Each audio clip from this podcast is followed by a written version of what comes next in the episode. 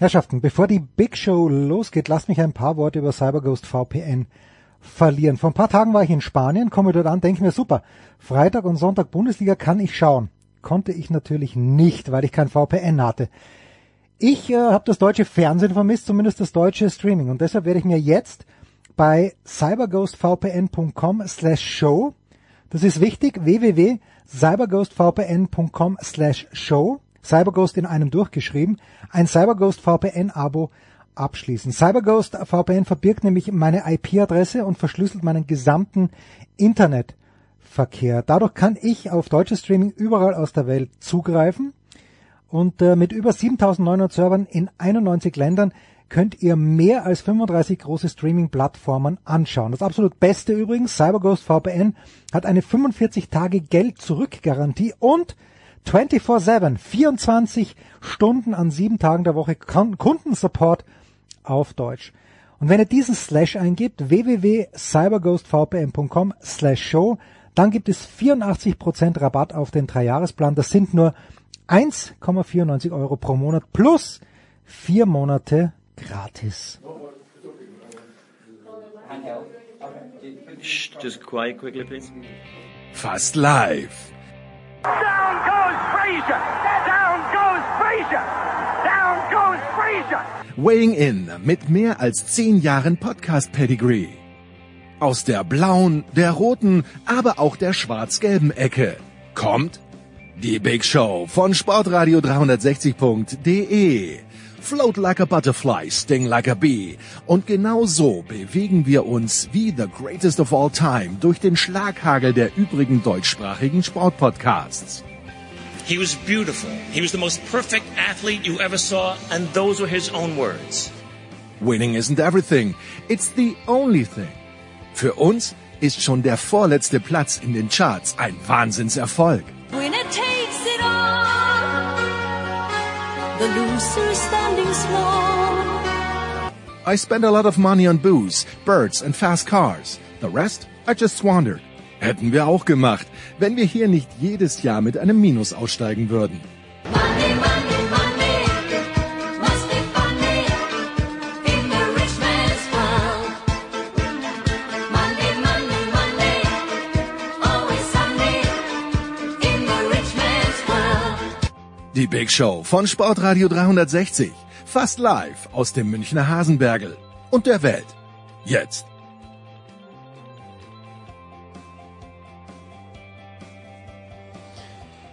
Boah, unglaublich, aber wahr, es ist die Big Show 575. Warum ist das unglaublich? Also ich starte heute mal mit einem kleinen Monolog, weil ich alle Teile mit 574 anmoderiere. Ich glaube, bis auf den Teil mit Sebastian Kaiser, der sich erst sehr spät ergeben hat. Und dann habe ich es kapiert, okay, wir sind ja doch schon bei 575.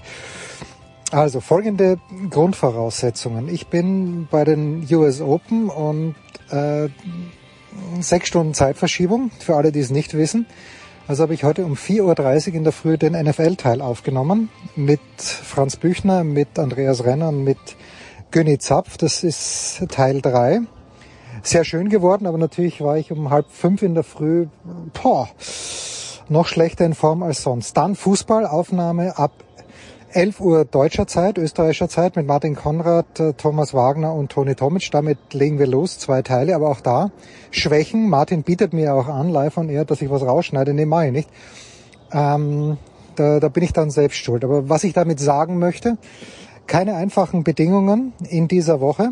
Es sind auch ein paar Themen untergegangen. Hätte gern über Handball-Supercup gesprochen. Natürlich gerne auch mit Götzi. Ich weiß gar nicht, wo es gekommen ist und ob es vielleicht auch Uwe kommentiert hat, Uwe Semrau, der ist nicht zustande gekommen. Also es geht los mit Fußball eben, dann NFL, dann habe ich Eddie Mielke erreicht, der mal wieder in Österreich weilt, mit Recht, völlig zu Recht. Er ist in Spielberg am Red Bull Ring und diesmal geht es um die IDM und dann mit Stefan Ehlen danach der Teil mit der Formel 1, die in Spa war und jetzt nach Zandvoort geht. Danach geht's zum Kaiser und eben ein bisschen runtergefallen ist die Basketball-EM hauptsächlich und die Power-Rankings. Ja, Basketball-EM, ich habe ihn diese Woche ehrlicherweise nicht gefragt, weil ich schon gemerkt habe, der Junge hat so viel zu tun. Er macht ja, ich weiß gar nicht, für wen er nichts macht. Also es ist, glaube ich, kürzer aufzuzählen, für wen er nichts macht. Für Sky nämlich, weil die sich nicht drum kümmern, um die Basketball-EM, aber sonst scheint Dre alles zu machen. Kearney ist auch unterwegs, also Basketball-EM, so leid mir das tut, müssen wir dann, was heißt so leid mir das tut, aber müssen wir nächste Woche besprechen, Power-Rankings auch, weil nämlich vielleicht besprechen wir die Basketball-EM auch mit Robin. Der ist nämlich für Sportradio 360 dort am Start, wird die ersten beiden Spiele der deutschen Nationalmannschaft begleiten, den Abschied von Dirk Nowitzki. Aber ja, das hat in dieser Woche jetzt keine Relevanz, leider für die Big Show, aber ging eben nicht anders, tut mir auch leid. Nicola ist auch in den USA, also auch ein kleines bisschen schwierig. Nicola hat aber, wie ich gesehen habe, wie ihr hoffentlich auch gesehen habt, mit Christian Schimmel und Jan Wegwert schon eine Geschichte, ein Daily aufgenommen, ein sehr langes Daily oder eine Vorschau zur College-Football-Saison. Ja, das sind die Grundfesten. Am Ende gibt's noch Michael Kohlmann, den deutschen Davis Cup-Chef und Head of Men's Tennis. Ja, und habe ich schon erwähnt, aber wenn man bei so einem Tennisturnier ist, dann stellt sich heraus, die schwierigsten Gäste oder die schwierigsten Teile sind oft die Tennisteile, weshalb ich auch mit Kaiser über Serena spreche und dann natürlich mit Michael Kohlmann. Aber eigentlich wollten wir auch ein bisschen was machen mit Heiko Olderb, der leider nur in dieser Woche da ist, mit Schmiedi, der die ganze Zeit da ist und mit Klaus Bellstedt. Aber irgendwie am Mittwoch ist dann drunter und drüber gegangen, hat sich nicht ergeben. Trotzdem gerne reinhören. Buschi hat gesagt, damals als er noch öfter hier zu Gast war, ihr müsst kürzer werden. Okay, jetzt sind wir ein bisschen kürzer geworden. Aber trotzdem, komm. Kann man reinhören, wir legen los. Wie gesagt, das ist 5,75, auch wenn ich sehr, sehr konsequent was anderes behaupte. Big Show 574, es geht also los mit Fußball, mit einer fantastischen Runde. In Graz erreichen wir zum einen Martin Konrad von Sky Austria. Guten Morgen, lieber Martin. Ich freue mich sehr. Ja, wir freuen uns auch. Dann in wahrscheinlich Köln erreichen wir Thomas Wagner. Diesmal über Handy, weil einfach der Laptop streikt, aber das macht nichts. Guten Morgen, lieber Thomas. Ja, und du triffst mich sehr enttäuscht an. Ich habe gestern bei der Saisoneröffnung des Minigolf-Turniers bei Magenta... Nein, nicht gegen... Also ich habe La Decima 10-mal Minigolf und Fußballgolf gewonnen und bin gestern in Anführungszeichen nur Dritter geworden. Ich muss den gläsernen Pokal abgeben an Konstantin Klostermann, der ganz souverän gewonnen hat, aber habe mich nach 5 Bahnen von der letzten Bahn noch auf Stockerl hochgekämpft. Ich würde sagen, ein einigermaßen würdiger Abschied, aber es ändert einiges in meinem Leben, muss ich sagen. Das ist ja aber stark, dass du heute trotzdem dabei bist. Ich finde auch, also... Respekt. Respekt und Respekt haben wir natürlich auch vor Toni Tomic, der in München ist. Guten Morgen, lieber Toni. Mit dir müssen wir gleich anfangen. Und ich habe natürlich auch die Worte von Martin immer noch im Ohr, der Erling Haaland aus Österreich kennt. Thomas hat ihn im vergangenen Jahr in Deutschland auch gesehen. Jetzt hat er am Mittwochabend wieder einen Hattrick hingelegt. Mir war schon klar, dass er in eine gute Mannschaft kommt, dass er zu vielen Chancen kommen wird. Dass es so gut losgeht, ist erwartbar gewesen. Toni, gib uns mal bitte eine kurze Einschätzung über den Start von Haaland, über den Start von Manchester City und vielleicht auch gleich von Liverpool, die gegen Newcastle ja extrem viel, ja, was Glück wahrscheinlich schon gehabt haben, dass sie es doch noch gewonnen haben. Ja gut, ich würde es mal so ausdrücken, der gute Start von Haaland ist eng damit verknüpft mit dem guten Start von Manchester City, nachdem sie das Community Shield 3-1 verloren haben. War ja die Frage, ne, wo stehen sie? Wo steht Liverpool auch? Das war das erste große Pflichtspiel in der Saison. Und dann ging es ja eigentlich ganz gut los gegen West Ham beim 2:0, hat er gleich zweimal getroffen, obwohl er ja gar nicht so viele Aktionen generell hatte, aber er hat den Elfmeter rausgeholt. Dann gegen Bournemouth gab es ja dieses ominöse Spiel, wo er nur 2 Ballkontakte hat, eins zum Assist und einmal beim Anstoß. Und dann ist irgendwie der Knoten geplatzt. Also wenn ich mir die Manchester City Spiele anschaue, dann fallen mir 2 Sachen auf. Ich habe selbst eins gegen Newcastle kommentiert jetzt am 3. Spieltag, dass sie hinten anfällig sind, aber dass sie natürlich vorne nochmal mit Haaland noch eine neue Option haben. Sie sind ja eher ein bisschen limitiert gewesen in den letzten 2 Spielzeiten, dadurch, dass sie keinen klassischen Neuner hatten, sondern diese falsche Neun, wo sich dann die beiden Achter dann sehr eingeschaltet haben ins Spiel nach vorne. Jetzt verlagert sich das natürlich auf Haaland Und ich denke mir, dass dann auch die beiden Achter weniger Tore schießen werden als in der vergangenen Saison. Er steht natürlich, wenn man jetzt zum Beispiel das Spiel gestern anschaut, immer auch dort, wo der Ball hinfällt. Und da muss natürlich auch ein Mittelstürmer stehen. Dass er auf Rekordjagd ist, ist, glaube ich, bekannt aus Österreich und aus Deutschland.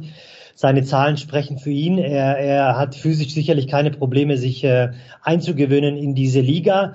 Und dennoch glaube ich schon, dass er noch ein bisschen braucht, um sich einzugewöhnen fürs Spiel von Manchester City. Wobei ich denke, dass jetzt die Gegner machbar waren mit Nottingham und mit Bournemouth. Waren zwei Gegner dabei, die jetzt aufgestiegen sind, die defensiv eigentlich Probleme haben auch. Ich bin immer gespannt, wie es aussieht in den großen Spielen, gerade gegen die großen Gegner. Ich denke, er hat einen super Start hingelegt, genauso wie Manchester City. Die sind schon sehr früh in Form, aber wie ich auch gesagt habe, das könnte eine ziemlich wilde Saison werden, weil wir haben wirklich eine intensive Periode bis zur WM mit allen 3 Tagen Spielen. Gerade für die großen Teams, dann kommt die WM. Und dann nochmal eine intensive Periode danach, also da alle verletzungsfrei durchzubekommen. Manchester City hat einen relativ kleinen Kader. Muss man mal gucken, wie das alles aussehen wird. Und bei Liverpool trifft halt genau das zu, was ich jetzt gesagt habe, ne? Wenn du am Anfang gleich so viele Verletzte hast, dass du dann halt von der Bank nicht mehr nachlegen kannst, dann hast du mal vielleicht solche Resultate. Ich finde, die haben in allen 3 Spielen waren sie besser, auch gegen Manchester United. Nur dass Manchester United in den ersten 20 Minuten Vollgas gegeben hat, das war genau die richtige Periode, um sich dann den Vorsprung zu erarbeiten. Wenn du dann bei Manchester United einem Rückstand hinterherläufst, ist immer schwierig. Ich glaube, dass Liverpool noch nicht bei 100% ist, wie ich finde. Aber dieser Sieg gestern gegen Newcastle hat, glaube ich, schon wegweisende Richtung für die Zukunft. So, Martin, bei Erling Haaland war in Österreich hier mit... Ja. Es war eine schöne Diskussion mit euch. Ja, na okay, ja, ist gut. Martin, bei Erling haben wir das schon mal gehabt, dass einer 6 Minuten am Stück redet. Ja, Wahnsinn, das können wir jetzt noch besprechen. Wir fragen uns einfach mal, wann verletzt sich Erling Haaland, weil das ja immer die Geschichte war in Österreich und auch in Deutschland. Martin, hast du deine Prognose? Und ich finde es irgendwie fast trostreich, dass Toni von dünnen Kadern bei Manchester City und bei Liverpool spricht, weil die haben so viel Kohle und schaffen es dann doch nicht, einen ausgeglichenen Kader hinzustellen. Akanji übrigens gerade gewechselt, ganz aktuell. Okay, zu dir kommen wir gleich, Thomas. Ja. Du darfst auch mit. Nach einem 5-minütigen Monolog von Martin darfst du auch ran. Bitte, Martin. Ich wollte kurz sagen. Ich wäre Martin niemals.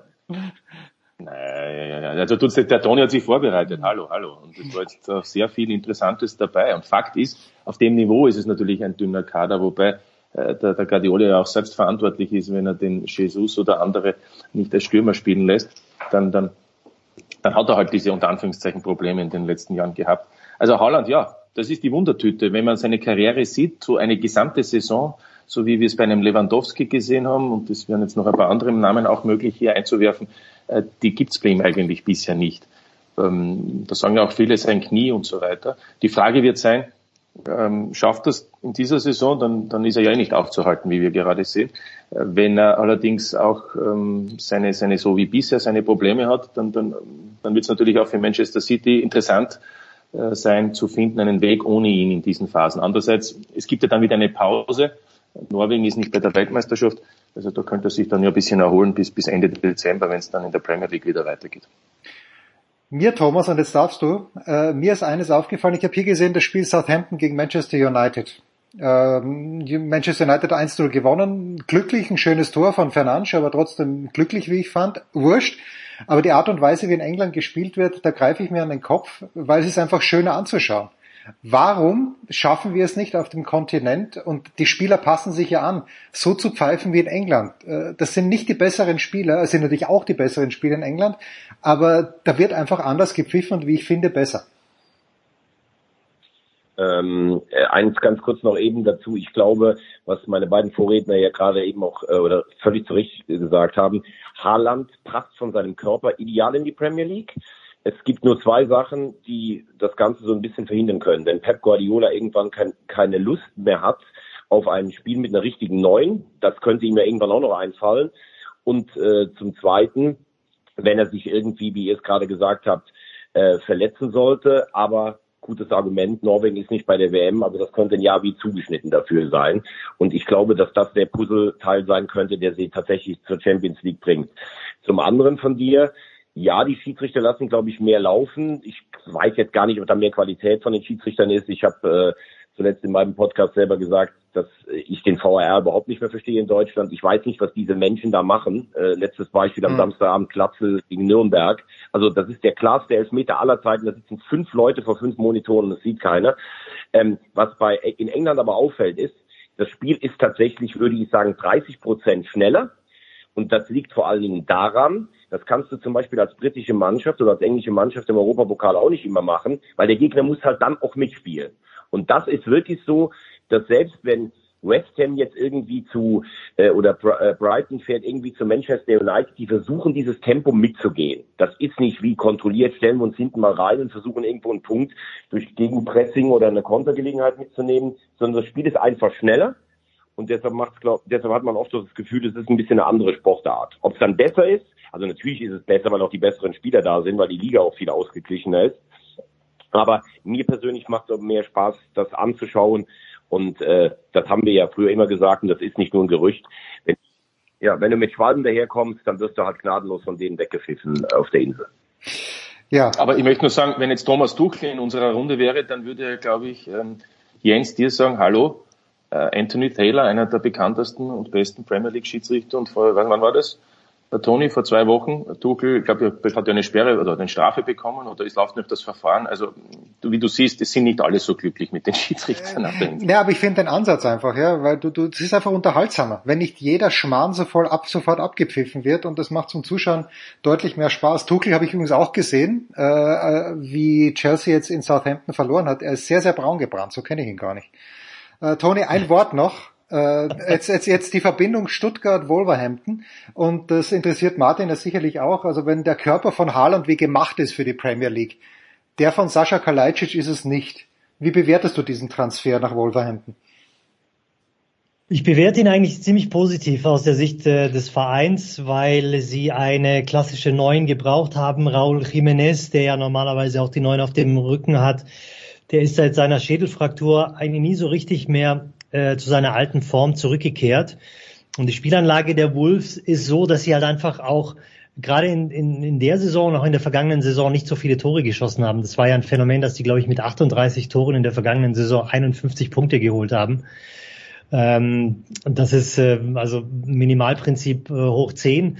Und es ist genau das richtige Puzzleteil, wie ich finde, weil du kannst mit Kalajdzic spielen, du kannst ihn auch anspielen, er ist ein Verwerter. Ich glaube, er wird dieser Mannschaft gut tun, aber da sind wir wieder bei der Thematik, die du selbst gesagt hast, ist sein Körper bereit dafür? Mhm. Also sein Körper war es ja auch nicht in der Bundesliga offensichtlich.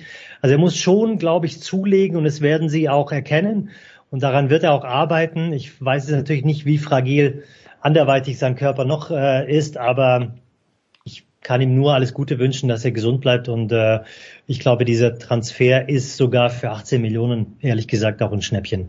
Tja, Österreich bekanntlich irgendwie auch nicht dabei bei der WM. Wurscht, wir bleiben trotzdem international. Martin, Champions League Auslosung ist hier noch nicht thematisiert worden. Salzburg in einer Gruppe mit dem AC Mailand, mit dem FC Chelsea und mit Dinamo Zagreb. An Zagreb habe ich vage Erinnerung, da war mal irgendwas mit einem 2:2, das nicht 2:2 ausgehen hätte dürfen. Wie sehen die Salzburger diese Gruppe? Wie siehst du sie, Martin? Na, das, was du meinst, war, glaube ich, Roter Stern Belgrad. Das meine ich, wenn ich Dinamo Zagreb sage, ja, meine ich Roter Stern Belgrad. Genau. Ja. Aber du kannst mit Tomny reden. Das ist mittlerweile nicht mehr Jugoslawien, und das ist jetzt schon Kroatien und Serbien. Ja, das ist aber erst ein paar Wochen her, dass es so ist. Ja, genau. Martin, die Gruppe bitte. Willst du noch einmal starten? Nein, überhaupt nicht. Ich stehe zu meinem Scheiß. Ja, es ist 5:16 Uhr hier auf Long Island. Da gönne ich mir einen kleinen Fauxpas. Martin. Ein Eisteller. Das auch, ja. Martin, bitte. Wie war jetzt die Frage? Die Gruppe von Salzburg, bitte. Die Gruppe von Salzburg. Ja, also Dinamo war schon Gegner, nämlich in der Quali. Du hast recht, aber das war ein paar Jahre davor in der Qualifikation. Damals war noch Oskar der Trainer bei Salzburg, das war eben vor Marco Rose, und da sind sie nach der Verlängerung ausgeschieden, und Dinamo ist dann in die Champions League gekommen. Über Dinamo weiß Toni auch genug, die schaffen es auch, so ähnlich wie Salzburg, auf eine andere Art und Weise mit sehr guten Fußballspielern es immer wieder. Und diesmal haben sie es ja auch geschafft. Letztlich gegen Bodø Glimt, gegen den norwegischen Meister, war ein bisschen eine enge Kiste in der Verlängerung, im Rückspiel, im Maximier. Aber sie waren die bessere Truppe, oder sind sie. Und deswegen ist Dinamo, wie soll ich sagen, unangenehm, aber natürlich mit Anspruch Salzburg, so wie im Vorjahr. Ich sag, Anspruch Achtelfinale ist es nicht, aber zumindest weiterzukommen, also dann sprich Europa League zumindest zu sein, dann muss man natürlich gegen Dinamo bestehen in den zwei Partien. Das ist übrigens am Matchtag 3 und Matchtag 4 sind diese beiden Duelle gegen Dinamo, die aus meiner Sicht die entscheidenden sein werden, ob Salzburg im Frühjahr international im Einsatz sein wird. Was Milan und Chelsea betrifft, Chelsea ist schon angesprochen worden. Ich finde, die haben noch Probleme, und zwar in jeglicher Hinsicht, und die sind sicherlich noch nicht dort, wo es auch Tuchel gerne hätte. Man merkt auch, wie sie spielen, da stimmen die einzelnen Mannschaftsteile, finden da nicht so wirklich zueinander im Moment, und das hat man auch gegen Southampton gesehen. Matchtag 2 ist das Spiel an der Stamford Bridge, da kann Salzburg, nachdem ja jetzt relativ rasch gespielt wird, schon in 2 Wochen in London, da kann Salzburg sicherlich auch überraschen, wie auch schon am kommenden Dienstag beim Heimspiel gegen Milan. Dazu muss man allerdings sagen, dann höre ich schon auf, Salzburg ist im Moment auch noch nicht dort, wo die Mannschaft letztes Jahr im Herbst beziehungsweise dann auch, sage ich mal, beim Hinspiel gegen die Bayern war. Es gibt auch wieder viele Veränderungen. Es sind hervorragende Einzelspieler, aber mir gefällt noch nicht, wie die Mannschaft insgesamt auftritt. Fakt ist, das sagen aber auch alle Spieler, es ist halt unter Anführungszeichen einfacher gegen Milan oder Chelsea möglicherweise als gegen Klagenfurt oder Sturm, wo halt auch die Gegner, sage ich einmal so, das Ballbesitzspiel nicht so unbedingt wollen. Und deswegen erhoffen sie sich international natürlich dann doch einen gewissen Überraschungseffekt. Tja. Ich widerspreche Martin Konrad sehr, sehr ungern, aber ich möchte ganz kurz hinzufügen, dass so wie sich Dinamo in dieser Saison in die Champions League gezittert hat, so hat sich kein anderes Team bislang durch die Qualifikation gezittert. Also gegen Razgrad, klar die schlechtere Mannschaft, gegen Bodø Glimt, klar die schlechtere Mannschaft. Aber so viel Dusel muss man erstmal haben. Tja. Also für mich gibt es auf dem Balkan nur eine Mannschaft, die ich international auf... Das ist Hajduk Split, ganz genau. Da kann Dinamo niemals mithalten. Ah, das geht bei Toni... real ausgeschieden. Deswegen nicht international im Einsatz. Das geht bei Toni unter wie Öl. Thomas, ja, es ist ja so, also Thomas Wagner spricht ja die Wahrheit. Ja, das ist, ich bezweifle es auch nicht. Thomas, du hast die Eintracht ja im vergangenen Jahr begleitet. Jetzt sagen böse Zungen, da qualifizieren sie sich für die Champions League, kommen trotzdem in eine Europa League Gruppe mit Tottenham, mit Sporting Lissabon, mit Marseille. Siehst du das auch so kritisch? Nee, sehe ich gar nicht so. Ich finde, das ist eigentlich eine ziemlich geile Gruppe, weil ich alle drei Vereine für echt richtig geile Adressen im europäischen Fußball halte. Richtig schöne Bretter, die alle auf verschiedene Art und Weisen teilweise so ihre Problemchen haben. Marseille immer Finanzchaos und immer so ein bisschen im Schatten von PSG, die Spurs, die einfach keine Titel gewinnen, Sporting, die immer vielleicht ein bisschen weniger Geld haben als Benfica und Porto. Aber das ist, finde ich, eine richtig gute Gruppe.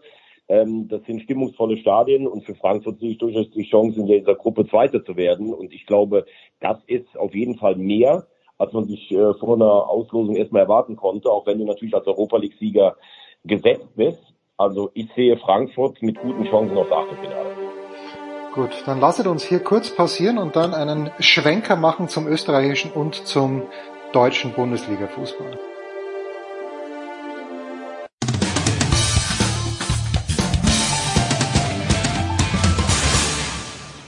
Hallo, hier ist die Dorothea Viera und ihr hört Sportradio 360. Es geht weiter in der Big Show 574 mit Thomas Wagner, mit Martin Konrad und mit Toni Tomic. Und Thomas, ich weiß, du warst öfter auch in Gladbach, hast auch mit Max Eberl öfter gesprochen. Bist du ein bisschen überrascht, dass es jetzt dann vielleicht doch so aussieht, als ob Max Eberl nach Leipzig gehen würde, nach doch relativ kurzer Pause, die er sich genommen hat? Also ich habe nochmal, Entschuldigung, dass ich sage, aber in meinem Eier-Podcast, ja, bitte, gesagt, dass Max Eberl nach Leipzig gehen wird, nach meinen Informationen. Das kann man nachprüfen. Also das steht meines Wissens nach schon eigentlich seit März, April diesen Jahres im Raum. Und ich muss ganz ehrlich sagen, ich habe Max Eberl hier sehr, sehr abgefeiert. Immer. Ich habe gesagt, dass er in den vergangenen 10, 11 Jahren. Davon waren 9,5 erstklassig, 1,5 Jahre waren richtig scheiße. A, sein Festhalten am Rose, B, dass er Hütter ganz andere Dinge versprochen hat oder die Kaderplanung, als es dann nachher war. Ich muss sagen, jeder kann nach einer Auszeit wieder zurückkehren, aber für mich hat das Ganze schon einen Farbenbeigeschmack. Ich kann auch sagen, aus zwei Gründen. A, war Max Eberl immer ein ganz harter Kritiker des RB-Modells. Und B, erscheint auch diese Anklage damals bei der Pressekonferenz, die natürlich unter Tränen, er wirkte natürlich auch wirklich, als wenn er ausgelaugt ist, aber auch diese Anklage, ja, das ist das Business und das ist nicht mehr mein Fußball, dann gehst du ausgerechnet nach Leipzig. Also ob das noch unser Fußball ist, wie wir hochgekommen sind, ihr kennt meine Meinung dazu. Und auch das habe ich damals schon gesagt. Ich glaube, dass bei Max Eberl damals diese Erschöpfung oder dieser Grund wegzugehen vor allen Dingen daran bestand, in Turbulenzen, vor allen Dingen im Privaten. Und es wurde so dargestellt, als wenn Gladbach und Presse und Fans ihn so ein bisschen dazu getrieben haben. Und das, finde ich, sieht jetzt in dem Licht betrachtet alles ein bisschen anders aus. Also ich wusste, dass er mein Kandidat ist. Er ist ein exzellenter Fußballkenner, aber mich enttäuscht diese Entscheidung ein bisschen. Martin, kann sowas funktionieren? Ich hatte bei Max Eberl in Gladbach schon den Eindruck, dass er alle Freiheiten hat und nach allem, was man weiß, egal ob das beim EHC München oder in Salzburg oder eben in Leipzig ist, wenn du für Red Bull arbeitest, dann sind deine Freiheiten arg eingeschränkt. Ja, aber ich könnte jetzt flapsiger argumentieren, um an den Thomas anzuhängen. Dann hat das in Leipzig ganz gut, da ist vielleicht der Druck von den Fans und den Medien nicht so groß, ja. Dann kann er das auch länger machen.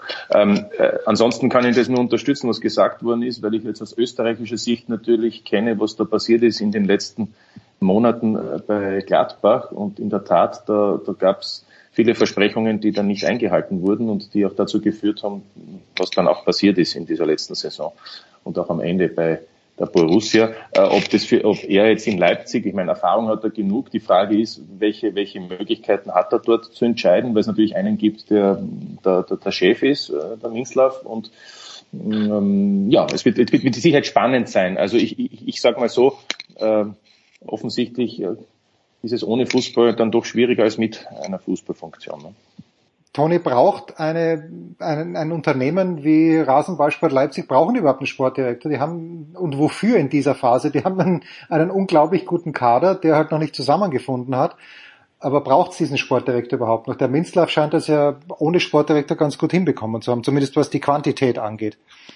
Das ist genau die Frage, die ich jetzt auch gestellt hätte. Letztendlich funktioniert ja dieses Konstrukt bislang auch. Also es sei denn, man ist irgendwie auf Arbeitsteilung hinaus, aber Oliver Minzlaff ist ja auch in der Öffentlichkeit immer präsent und für alle Transferfragen offen. Ich glaube, dass Domenico Tedesco auch in so eine Art englisches Modell reinwachsen könnte. Ich glaube, er hätte auch nichts dagegen. Wenn man jetzt nochmal jemanden dazwischen schaltet, nimmt man vielleicht ein bisschen was weg von Tedesco und nimmt man ein bisschen was weg von Minzlaff. Insofern, ja, also Markus Kröscher ist ja da auch weggegangen, ist ja auch nicht offensichtlich glücklich geworden. Insofern ist es schwer zu beurteilen, ob es Eberl werden wird. Aber ich denke, dass Red Bull oder Rasenballsport Leipzig, muss man natürlich sagen, so gut gefahren ist bislang mit Minzlaff und mit Tedesco, dass eigentlich Eberl da gar nicht unbedingt großartig reinpasst. Thomas Wagner, also Thomas, bitte. Würde ich nur ganz kurz einhaken wollen. Ja, das hat einigermaßen funktioniert, aber ganz klar, für die Ambitionen, die Leipzig hat, brauchst du einen Sportdirektor. Minzlaff ist gar nicht aus dem Fußball. Das ist ein Wirtschaftsmensch, der ein Unternehmen leiten kann und der sicherlich ein bisschen Erfahrung auch im Fußball hat. Aber da gab es ja auch ein paar Griffe in der Vergangenheit, die waren jetzt auch nicht gerade so erfolgsversprechend. Was ist da alles, wer ist da alles wieder weggeschickt worden? Praktisch Sörlö, Lookman, das hat ja auch nicht alles funktioniert. Aber sie haben halt so viel Kohle, dass sie sich das auch leisten können. Ich glaube schon, dass Max Eberl das Ganze optimieren kann, dass er vor allen Dingen auch ein Gesicht für das Ganze ist. Man muss ja jetzt nur mal gucken, wie schnell Tedesco jetzt schon in der Kritik war nach dem Saisonstart, auch von Minzlaff. Da ist es natürlich gut, wenn du jemanden zwischengeschaltet hast. Also rein sportlich macht diese Personalie für Leipzig absolut Sinn. Aber Eberl da jetzt in Leipzig zu sehen, also da sträubt sich bei mir alles irgendwie, muss ich sagen. Jetzt hat Thomas Wagner einen Podcast, er hat es noch nicht erwähnt, aber ich mache das gerne an dieser Stelle. Und ich meine, Thomas, dass ihr in eurem Podcast den neuen ersten Herausforderer des FC Bayern München schon ausführlich gewürdigt habt. Und es geht tatsächlich so weit, dass am Wochenende das Spitzenspiel Union Berlin gegen den FC Bayern München ist. Was ist deine Quintessenz? Doch nicht der erste FC Köln, die hier in Köln immer alle denken. Ja, das ganz knapp davor. Aber warum, also ich habe das Spiel von Union gegen Leipzig gesehen und also Wolfi Fuß hat ja Union jetzt, naja, hat gesagt, die spielen halt, wie sie immer spielen, und das ist natürlich auch sehr gut gelaufen für Union, der Spielverlauf. Da gewinnen sie auf Schalke mit 6-1.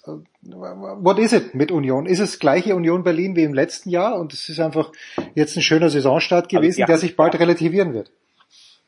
Sie haben eine wahnsinnige Kälte vom Tor. Das muss man sagen, ist einfach Wahnsinn. Und vor allen Dingen, was ich Wahnsinn finde, die hatten, glaube ich, in Schalke 5 oder 6 Neuzugänge in der Startformation. Wie schnell das da immer geht. Die tauschen den halben Kader aus und die spielen und die holen Spieler aus Holland und Italien, die gar keiner kennt bei uns, und das funktioniert alles. Also Runert macht einen Riesenjob, und für mich ist Urs Fischer, wenn ich die letzten 4 Jahre gucke, ist der für mich der beste Trainer in Deutschland. Das ist unfassbar, was der da rausholt. Echt Respekt. Ja, da muss jetzt noch mehr kommen, Thomas. Welche Rolle spielen dort die Erwartungen, der Druck von den Medien? Die spielen ja immerhin in Berlin, oder kriegt das alles die Hertha ab? Ja, gut, aber es ist ja ein Nischenclub, der übrigens auch viel mehr Geld hat, als sie immer tun. Das gehört auch zur Wahrheit dazu, weil die schon viel Unterstützung haben. Und nochmal, ich habe es gerade gesagt, ich finde, das ist auch schon eine Erklärung. Guck dir das Ding an, da geht Abonnie, dann denken alle, boah, wie soll man das ersetzen? Dann holen sie halt den Sibaccio aus Bern. So, dann kommt ein Haberer, der in Freiburg nicht mehr gespielt hat. Dann kommt ein Torsby, der norwegischer Nationalspieler, der kommt von Sampdoria Genua. Dann hast du im Mittelfeld Gieselmann, der war schon aussortiert für die Bundesliga, was der in Düsseldorf gespielt hat. Kedira wurde damals in Augsburg, ja, kann man gehen lassen. Ryerson hat eigentlich nie gespielt. Dann haben sie hinten den Leite, der kommt von Porto als Ersatzspieler. Knoche, da haben sie gesagt, der ist zu langsam in Wolfsburg. Ja. Und diesen Doeki, der kommt aus Arnheim. Das ist eigentlich eine Truppe von Desperados. Und der Fischer schafft das immer wieder, denen dieses System da einzuimpfen. Die sind so unangenehm zu spielen, die sind so gewachsen. Also ich muss ehrlich sagen, keep it simple scheint da wirklich eine Erfolgsformel zu sein. Okay, hört sich ein bisschen nach Atletico Madrid an. Aber... wir gehen von einer Hauptstadt in die nächste, Martin, denn bei Thomas Lieblingsclub, ich habe ihn eigentlich als Außenseiter auf der Liste, dass er künftig schon bald Präsident beim SK Rapid Wien werden könnte. Martin, wenn du unseren deutschen Zuhörern, die vielleicht nicht ganz wissen, was los ist bei Rapid, in kurzen Worten oder auch in längeren Worten erklären könntest, warum geht's da drunter und drüber? Es wird ein neuer Präsident gesucht. Es ist ein Deutscher im Gespräch, wenn ich es richtig gehört habe, nämlich Steffen Hofmann. Warum ist es so? Ja, Rapid ist ein Mitgliederverein im wahrsten Sinn des Wortes, und die Wahl des neuen Präsidiums steht im Herbst auf dem Programm, im November, also zumindest war es so geplant. Im Hintergrund gab es aber offensichtlich sehr große, nicht nach außen getragene Widerstände gegenüber dem aktuellen Präsidium. Der heißt Bruckner, der Präsident, und sein Team, obwohl er auf der Wahlliste der Einzige war. Aber da gab es eine Deadline, wo eben die Wahllisten abgegeben werden mussten, um dann, so wie in Nordkorea, eine Liste steht zur Wahl, dass die dann auch gewählt wird. Das war auch so. Aber da im Hintergrund war eigentlich die Unzufriedenheit sehr groß, offensichtlich, dass es da auch Bestrebungen gab. Dann gibt es noch eine Möglichkeit, kurzfristig noch eine andere Wahlliste unterzubekommen, jedenfalls durch die sportlichen Probleme, nämlich das Aus in der Qualifikation zur Conference League. Rapid war ja letzte Saison in Österreich Fünfter, der Fünfte spielt in der Conference League Qualifikation. Und so wie Köln, und hat dann im Playoff gegen Vaduz. Die Liechtensteiner dürfen ja in der Schweiz mitspielen, sind aktuell, glaube ich, vorletzter oder letzter in der 2. Schweizer Liga. Die sind aber nicht so schlecht, muss man jetzt auch dazu sagen. Aber jedenfalls haben sie Rapid geschlagen und aus dem Bewerb geworfen. Und Rapid ist jetzt im Herbst nicht mehr international tätig. Und nach dem Spiel am letzten Donnerstag, nach der Heimniederlage in Wien, nach dem 0:1, ist es also komplett entladen, hat sich die Wut der 15.000 Fans, und das Ergebnis war eben dann, dass am Tag danach der Präsident gesagt hat, er tritt nicht an. zur Wiederkandidatur, alles ist offen. Einen Tag später hat dann der Wirtschaftsgeschäftsführer, der da im Hintergrund eigentlich auch natürlich die Fäden gezogen hat, Rapid steht wirtschaftlich ganz solide da, trotz Corona und so weiter, hat auch seinen Rücktritt bekannt gegeben.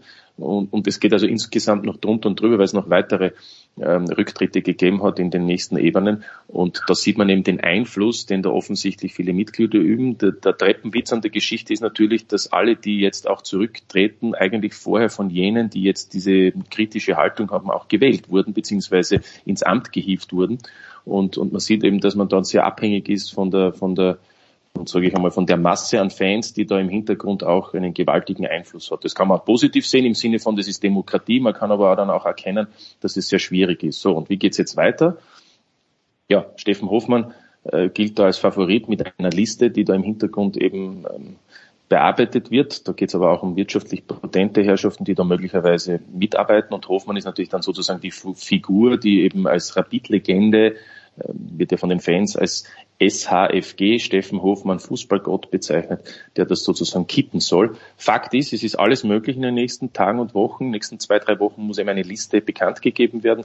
Und dann wird man sehen, wer das bekommt. Fußball gespielt wird übrigens auch noch. Und das ist jetzt das Interessante. Die Mannschaft hatte gegen Sturm am Wochenende zwar unglücklich, aber doch verloren dann auch. Also gleich die nächste Niederlage erlitten, ist im Moment Fünfter. 9 Punkte hinter dem LASK und 8 hinter Salzburg und ist eben international raus. Und die Geschichte ist jetzt die, dass aber ein Vakuum ist, dass der Trainer und auch der Sportgeschäftsführer, der Sportdirektor angezählt sind. Aber niemand wird jetzt im Moment entscheiden, dass die niemand mehr arbeiten, weil ja die einen quasi lame duck sind, weg sind und die neuen noch nicht da sind und selbst tritt keiner zurück. Also insofern eine spannende Situation, ja. Thomas, wie hört sich das für dich an als Sympathisant von Rapid? Grauenhaft. Ich war letzte Woche in Fejevar und habe auf der Autobahn auf dem Weg zurück nach Budapest geguckt, wie es bei Rapid steht. Und also ganz ehrlich, als Rapid Wien, ich weiß, da hat er auch recht, der liebe Martin, der Schweizer Fußballer, also Badu spielt ja da mit, der ist natürlich, glaube ich, international auch wettbewerbsfähiger als der österreichische. Aber der Letzte der zweiten Liga darf trotzdem unseren großen grün-weißen Traditionen nicht daraus. Also Toni und ich, wir haben auch geschrieben, wir waren fassungslos. Toni hat ja auch ein grün-weißes Herz. Ich finde es echt schlimm und ich muss ehrlich sagen, ich war ja mit dir gegen Graz da. Ich finde das Stadion geil. Ich finde, die haben echt auch ein paar junge Leute eingebaut und ich finde, es ist ein bisschen Kohle da. Aber man muss auch ganz klar natürlich dazu sagen, dass leider unter dem Trainer Feldhofer eine spielerische Linie, ich sehe abends ein paar Spiele, sehe ich da leider nicht. Ich weiß, die Frage ist jetzt fast ein bisschen zu österreichisch für unsere große Big Show, aber Martin, ich muss dich schon nochmal fragen, Ferdinand Feldhofer, habe ich natürlich beste Erinnerungen, weil er in der großen Zeit von Sturm Graz eben dort gespielt hat, aber ich war schon ein bisschen überrascht, okay, der Kübauer, irgendwann war es halt mal vorbei, aber ich war schon überrascht, dass Ferdinand Feldhofer der Coach geworden ist. Haben dessen Meriten ausgereicht? War das damals, hast du gedacht, okay, Feldhofer ist eine gute Wahl für Rapid? Er galt immer als Aufsteiger, und er war ein Rapid-Spieler, ist auch Meister geworden 2005 mit Rapid. Der Punkt ist, da gebe ich Thomas recht, es ist im Moment, und er ist jetzt doch schon seit 8 Monaten, seit letzten Winter, seit November, Dezember, als er Kübauer beerbt hat im Amt, es fehlt ein wenig die Linie, und das sieht man auch jetzt in dieser Saison. 12 Pflichtspiele, international und national, 12-mal unterschiedliche Startelf, aber nicht nur an einer Position, sondern teilweise an 7, 8 Positionen. Also er hat rotiert, auch weil eben alle 3-4 Tage ein Spiel war, weil Rapid ja durch 3 Quali-Runden ging. Aber über 30 Spieler, die da quasi im Einsatz sind, oder rund 30 Spieler, die da bis jetzt im Einsatz gewesen sind, es ist keine Linie, auch ersichtlich, auch in der Aufstellungspolitik, ganz unabhängig von der Linie auf dem Spielfeld. Also es beginnt schon beim Personal. Diese Rotation hat ja auch dazu geführt, dass die auch kritisiert wurde, auch von einem erfahrenen Spieler, von Solbauer, der ja zuletzt übrigens auch in Dresden war.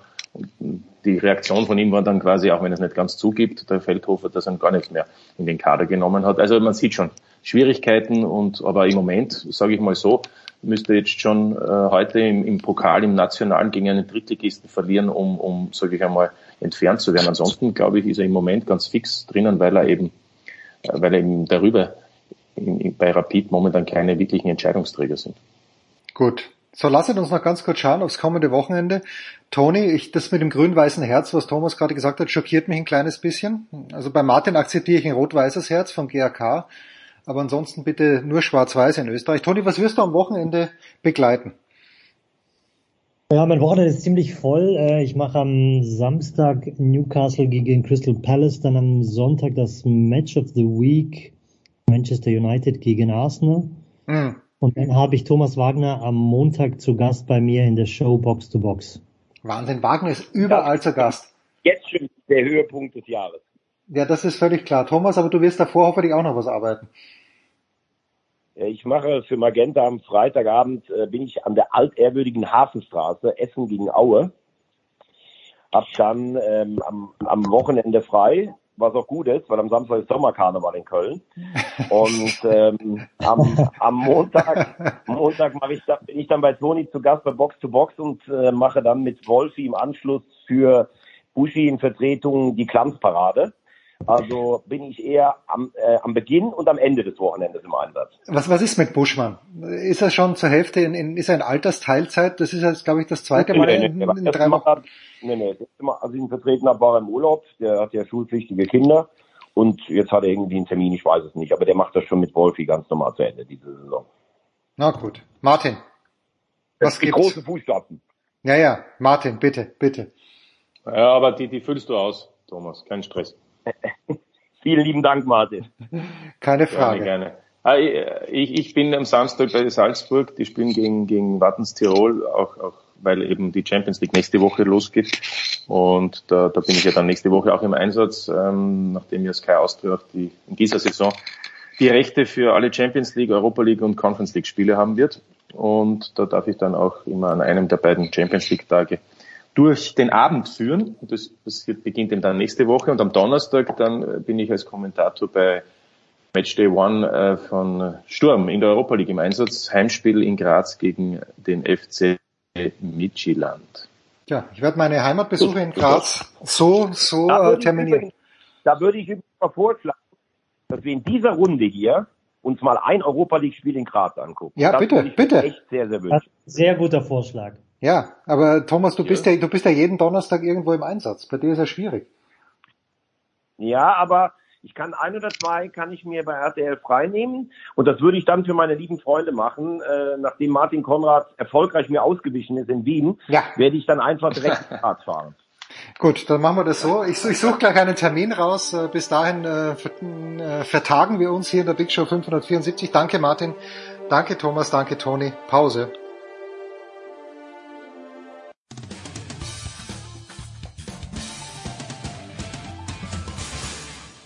Hi, hier ist Carlo Trainer und Sportradio 360. Muss ich ablesen, weil ich kenne den Sender nicht so gut. Aber ja, viel Spaß beim Hören, was auch immer. Und das hat Spaß gemacht mit dir, Jens. Liebe Grüße. Und hallo in die Runde. Morgen. Big Show 574, weiter geht's mit Football und es sind noch ein paar Tage Zeit, bis es losgeht mit der NFL, aber wir schauen uns das natürlich trotzdem an in einer illustren Runde, was in den letzten Wochen so los war und was dann vielleicht ab kommenden Donnerstag soweit sein wird. Und die illustre Runde beinhaltet zum einen Franz Büchner nach langer Zeit mal wieder. Servus Frankie. Hello, Grüße. Günther Zapf, die Legende ist zurück nach 3 Wochen, manche sagen 3 Monaten Urlaub. Servus Günni. Gefühlt waren es keine 3 Monate, ja, aber es hat gut getan. Und der Einzige, der immer arbeitet, ist Andreas Renner. Servus Andreas. Tja, traurig, aber wahr. Hallo. Franz, ich habe ein Interview gesehen mit Tom Brady. Er schaut nicht gut aus, der Junge. Also es war eine Pressekonferenz vielmehr. Er schaut aus wie der Tod, als ob er ungefähr 15 bis 20 Kilo verloren hätte. Sich Sorgen machen um Tom Brady. Ich weiß es nicht. Also es ist echt ein bisschen seltsam, weil es gab ja jetzt irgendwie diese ganze Geschichte, dass er ja einige Tage, einige Wochen nicht da war. Dann war ja erstmal nicht klar, worum es geht. Mittlerweile wird ja berichtet, dass da ein Betrüger mit seiner Identität viel Geld machen wollte. Und ich glaube, sowas, wenn du sowas erlebst, und das wird ja wahrscheinlich der Grund sein, das setzt einem schon zu. Er hat ja dann auch selber gesagt nach seiner Rückkehr, er ist 45 und da passieren halt so Dinge im richtigen Leben sozusagen, also abseits des Footballfeldes, mit dem man sich auseinandersetzen muss. Und sowas geht natürlich nicht spurlos an einem vorbei, gerade wenn jemand versucht, irgendwie kriminelle Aktivitäten auf deinem Rücken sozusagen auszuführen. Das wünscht man niemanden, logischerweise. Und das ich hoffe, dass es damit aber mit der Aufklärung dann hoffentlich auch dieser ganzen Geschichte ihm persönlich einmal besser geht und dass man sich keine Sorgen machen muss um ihn. Aber natürlich, wenn du so eine Geschichte hörst, dann sind Sorgen sicherlich angebracht. Jetzt mal ganz abgesehen von irgendeiner körperlichen oder von der footballtechnischen Seite. Also da kann man ihm nur all das Beste wünschen, tatsächlich, dass er damit gut umgehen kann und dass wir dann in der Folge, wenn das hoffentlich alles geklärt ist, dass er wieder zu dem zurückfindet, vom Kopf her, vom Körperlichen her, was er ist, und dass wir dann als Übertrager, als Berichterstatter etc., dass wir ihn dann auch wieder als Quarterback in einer Rolle sehen, die er ausfüllen kann und wird. Andreas, es ist 1. September, heute der 1. September, man weiß nichts. Aber hier in den USA wird eben gesagt, okay, die Buffalo Bills sind Favorit auf den Gewinn der nächsten Super Bowl und die Tampa Bay Buccaneers sind an Position 2. Jetzt gehen wir mal davon aus, es verletzt sich überhaupt niemand, in gar keinem Team, was natürlich komplett unrealistisch ist. Aber siehst du die Gemengelage auch so, dass Tom Brady mit den Bucks so weit oben anzusiedeln ist? Das Problem ist, wenn wir jetzt 1. September reden und du sagst, es verletzt sich niemand, bei denen haben sich schon viele verletzen, die spielen alle in der Offensive Line. Ja, okay, gut. Das wird halt ein Problem sein für Tom Brady. Das heißt, nach derzeitigem Stand, glaube ich, hat ihren Chancen das eher nicht so richtig gut getan. Klar ist auch die eine Situation, die man bei Brady immer dazu sagen muss, der ist 45 Jahre alt, er hat auf einem sehr hohen Niveau noch gespielt. Irgendwann ist das vorbei, aber ob das morgen ist oder in 5 Jahren, kann, glaube ich, keiner von uns ernsthaft sagen, weil Tom Brady ist sowieso schon die Ausnahme von der Ausnahme von der Ausnahme. Und aber die Buccaneers werden halt mit ihm als Quarterback darauf angewiesen sein, dass seine Offensive Line einigermaßen gut funktioniert, weil das ist eine Offense, die gerne lange Pässe wirft, und dazu braucht der Quarterback einen gewissen Schutz. Da reicht es dann nicht immer nur, den Ball schnell loszuwerden, damit man nicht gesackt wird. Man braucht ein bisschen Zeit. Wenn das nicht funktioniert, könnte das die Vorhaben der Bucks zerschießen. Und deswegen glaube ich, nach meiner Rangliste wäre Tampa Bay tatsächlich nicht auf Platz 2, aber trotzdem eine Mannschaft, die gute Chancen hat, wieder vorne mit dabei zu sein. Man muss halt auch dazu sagen, es gibt eine Gruppe in der NFL, und das ist vielleicht ungewöhnlich, wenn man deutschen Fußball schaut und sagt, wir deutscher Meister, einer und vielleicht Mini-Außenseiterchancen für 2 weitere. In der NFL kann man sagen, ich kann mir Szenarien vorstellen, wo ungefähr 15 Teams im Super Bowl stehen könnten. Manchmal sind sogar, ich könnte mir vielleicht sogar 20 schönreden. Und das ist keine Fantasie, weil wir hatten letztes Jahr die Cincinnati Bengals im Super Bowl und die hätte vor der Saison keiner auf dem Zettel gehabt. Aber das eine, was man tatsächlich sagen kann, ist, die Buffalo Bills gelten als Favorit, ja. Günther, warum? Also, weil ich habe hier auch keinen Widerspruch wahrgenommen in den USA. Die Bills sind irgendwie, egal durch welche Sportshow man sich durchzappt im Radio, die Bills sind vorne. Warum, Günther? Ja, ein absolut komplettes Team. Ein Team, das auch schon Playoff erfahren ist. Haben wir dieses fantastische Spiel gegen Kansas City halt knapp verloren. Ein Schritt entfernt, ein Jahr, wie auch immer man es ausdrücken will, knapp dran. Sie haben eben die Erfahrung, das hat man festgestellt, ist sehr, sehr wichtig. Sie haben eine sehr, sehr gute Defense. Jetzt muss man schauen, was mit ihrem Top-Corner, Davis White, passiert, der momentan noch nicht spielen kann. Also die ein oder andere, du hast ja schon angesprochen, Verletzung muss man immer einkalkulieren, wird man sehen. Aber das ist eben ein komplettes Team. Das hat natürlich mit Josh Allen einen Quarterback, der alles kann, werfen, selbst laufen, wenn es darauf ankommt, der das Team mitreißt. Die haben sich auf den entsprechenden Positionen verstärkt, was im Prinzip gar nicht nötig war, weil Buffalo wirklich schon ein sehr, sehr gutes Team stellt. Sie spielen sehr, sehr anständig Special Teams. Also das ist einfach eine Mannschaft, da, wenn du der Gegner bist, weißt du nicht, wie du die attackieren sollst. Dazu kommt natürlich, dass sie in der AFC East jetzt nicht mehr die Patriots als fast uneinholbar vor der Nase haben. Mhm. Die sind jetzt nicht das Problem. Miami wird von vielen relativ hoch eingeschätzt. Das würde ich erstmal abwarten. Also das ist auch nicht die große Hürde. Und über die Jets müssen wir im Moment, glaube ich, immer noch nicht sprechen. Also dürfte der Divisionssieg relativ einfach zu erreichen sein. Und wir werden es ja sehen. Auftakt gleich mit den Bills. Da finde ich eine tolle Ansetzung von der Liga. Und dann sehen wir, was dran ist an dem ganzen Ballyhoo. Denn damit musst du, das ist das Einzige, was sie jetzt vielleicht noch lernen müssen, mit diesem Druck muss man dann auch zurechtkommen.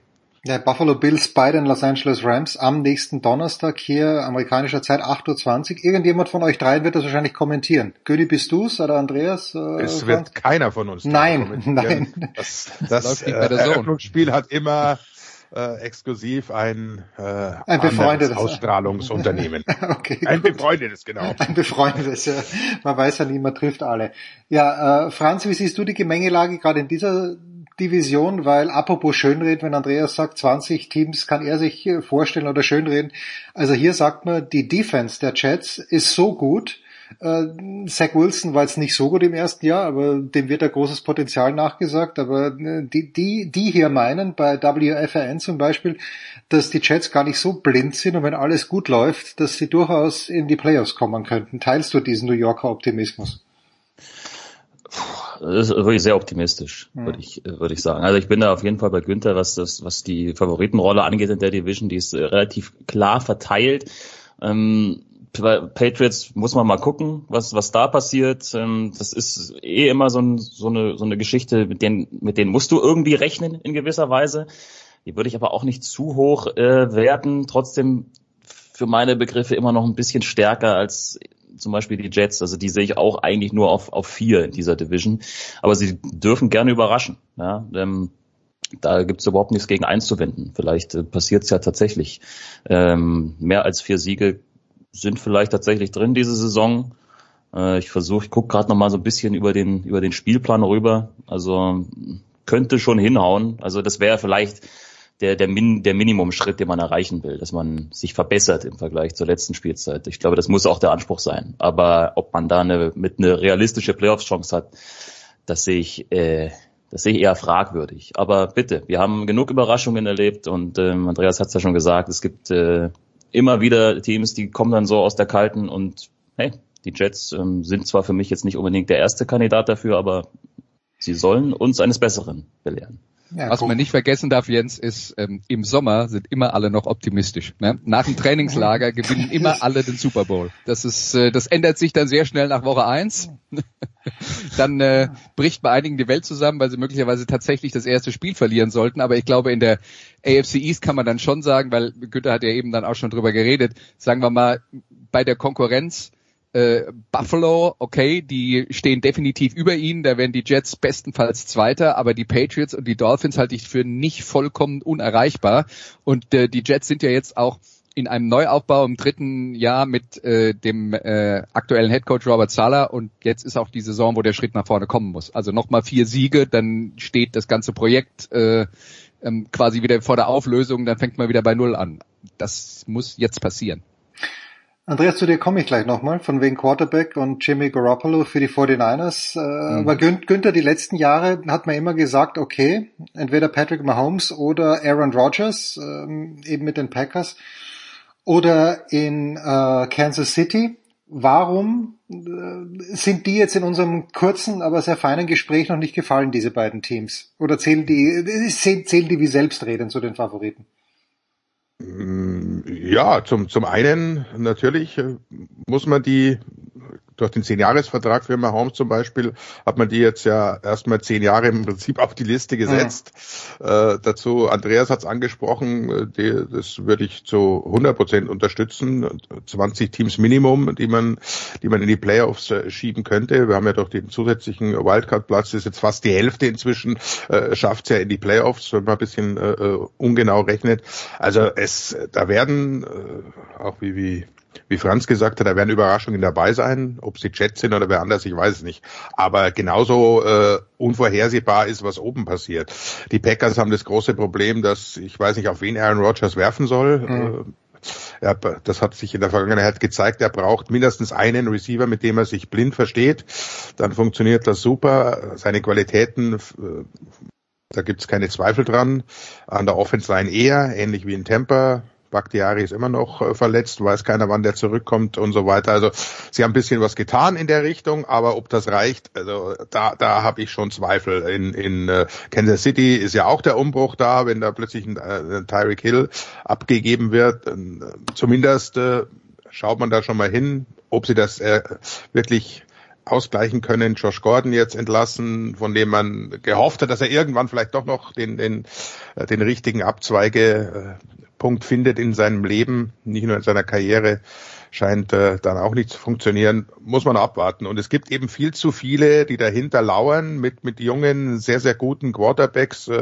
Was halt überhaupt noch nicht gefallen ist, sind für mich die Chargers. Das ist für mich eigentlich so das Team, das noch einen Schritt entfernt ist davon, sozusagen die Bengals des vergangenen Jahres zu werden. Und den Schritt traue ich ihnen auf jeden Fall zu. Sie haben alles dafür getan, vom Management her, von der Draft, von den Neuverpflichtungen. Jetzt haben sie auch noch Sony Michel geholt, was sicher nicht schlecht ist. Der bringt auch ein bisschen Playoff- und Super Bowl-Erfahrung mit. Also ich würde mitgehen, Bills sicher, ja, rein jetzt 1. September, wir haben es mehrfach angesprochen, keiner weiß irgendwas, aber für mich auf 2 durchaus auch die Chargers. Moment, ich notiere mir das mal ganz schnell hier auf meinen großen Zettel. Lass uns noch zum Abschluss durch die Runde gehen, einfach die Teams, wo ich eine leichte Sympathie vermute bei euch. Bei Günther und bei Andreas weiß ich, wie die ausgebildet ist. Franzi, wenn ich mich richtig erinnere, sind es bei dir die Carolina Panthers, oder? Das war doch das Team, wo du sagst, okay, könnte ich mich damit anfreunden. Wie ist die Aussicht? Ich glaube, Franz hat nach den letzten Jahren gemerkt, dass er auf dem Holzweg war. Okay, gut. Ja, es ist tatsächlich so, dass ich mittlerweile gar nicht mehr so eine große Vorliebe habe für irgendwen, was aber auch okay ist. Weil, ja, klar. Ne, ich bin mittlerweile dazu übergegangen, so quasi im Stillen immer auf irgendeinen Bandwagon aufzuspringen pro Saison. Also irgendwo kommt ein Team, deswegen haben wir ja drüber gesprochen gerade, irgendein Überraschungsteam, dass einen mitreißt, dass irgendwie, ja, dass man vielleicht so nicht auf der Rechnung hatte, da so ein bisschen mitzufiebern, so im Stillen. Das ist mir so über die letzten Jahre so ein bisschen mehr angediehen, als jetzt sich tatsächlich bei der NFL an ein Team zu binden. Keine Ahnung, Panthers werden von vielen, glaube ich, ziemlich schwach gesehen. Ich bin mal gespannt, ob es dann auch wirklich so kommt. Gerade weil du weißt halt wirklich auch da wieder nicht, was du bekommst. Ja, jetzt ist natürlich mit Baker Mayfield da auch ein neuer Quarterback aufgetaucht, der eine gewisse Geschichte, einen gewissen Namen irgendwie mitbringt. Chenneau auf der Wide Receiver Position. Also die haben schon ein paar interessante Spieler. Ob das dann zu einer wirklich großen Schwungmasse zusammenfindet, würde ich auch fraglich sehen. Aber auch da weiß man nicht. Das könnte vielleicht auch ein Überraschungsteam sein. Tja. Und Jimmy Garoppolo hat einen Einjahresvertrag bekommen bei den 49ers, Andreas. Auch das wird hier unterschiedlich bewertet. Vielleicht, weil es auch so sein muss in den Talkshows, dass der eine sagt, okay, das ist super, und der andere sagt, nee, das ist eine komplette Katastrophe. Wie siehst du die 49ers mit Garoppolo, den ich übrigens gerne in Pittsburgh gesehen hätte? Das noch nebenbei. Ja, also man muss da, glaube ich, ein bisschen weiter ausholen, wenn man die Situation bewerten will. Man muss einfach deswegen ausholen, weil Jimmy Garoppolo, also wir fangen vor der vergangenen Saison. Jimmy Garoppolo war, wenn er gespielt hat, die Saison durchgespielt hat, erfolgreich mit den 49ers, hat sie einmal ins Halbfinale geführt, letzte Saison, und vor 3 Jahren in den Super Bowl. Aber er war halt auch oft verletzt. Und die 49ers haben zum einen gesehen, dass er halt physisch die eine oder andere Limitierung hat, er hat keinen besonders starken Arm zum Beispiel, und dazu noch auch verletzt, und dann haben sie im Draft halt einen gesehen mit Trey Lance, wo sie gesagt haben, hey, der hat was Besonderes, den holen wir uns, und dann war klar, und das hat ja schon für Kontroversen gesorgt, die draften Lance, aber Garoppolo ist erstmal der Starter, obwohl vorher alle gesagt haben, ja, Lance hat noch nicht so viel Erfahrung, der muss noch lernen, der muss erstmal eigentlich auf der Bank sitzen. Und als die 49ers tatsächlich gemacht haben viele gesagt, boah, wie kann man nur, und um Himmels Willen, und das macht man nicht. Naja, sie haben's gemacht, und der entscheidende Punkt bei der Geschichte, und das muss man verstehen, ist, Lance und Garoppolo kommen super miteinander aus.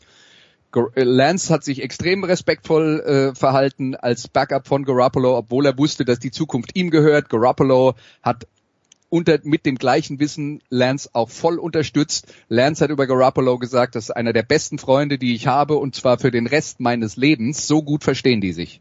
Ja. Und jetzt vor dieser Saison war klar, Lance ist in der zweiten Saison der Starter. Die 49ers wollten Garoppolo traden, um sein Gehalt einzusparen und möglicherweise noch einen passablen Draftpick für ihn zu bekommen.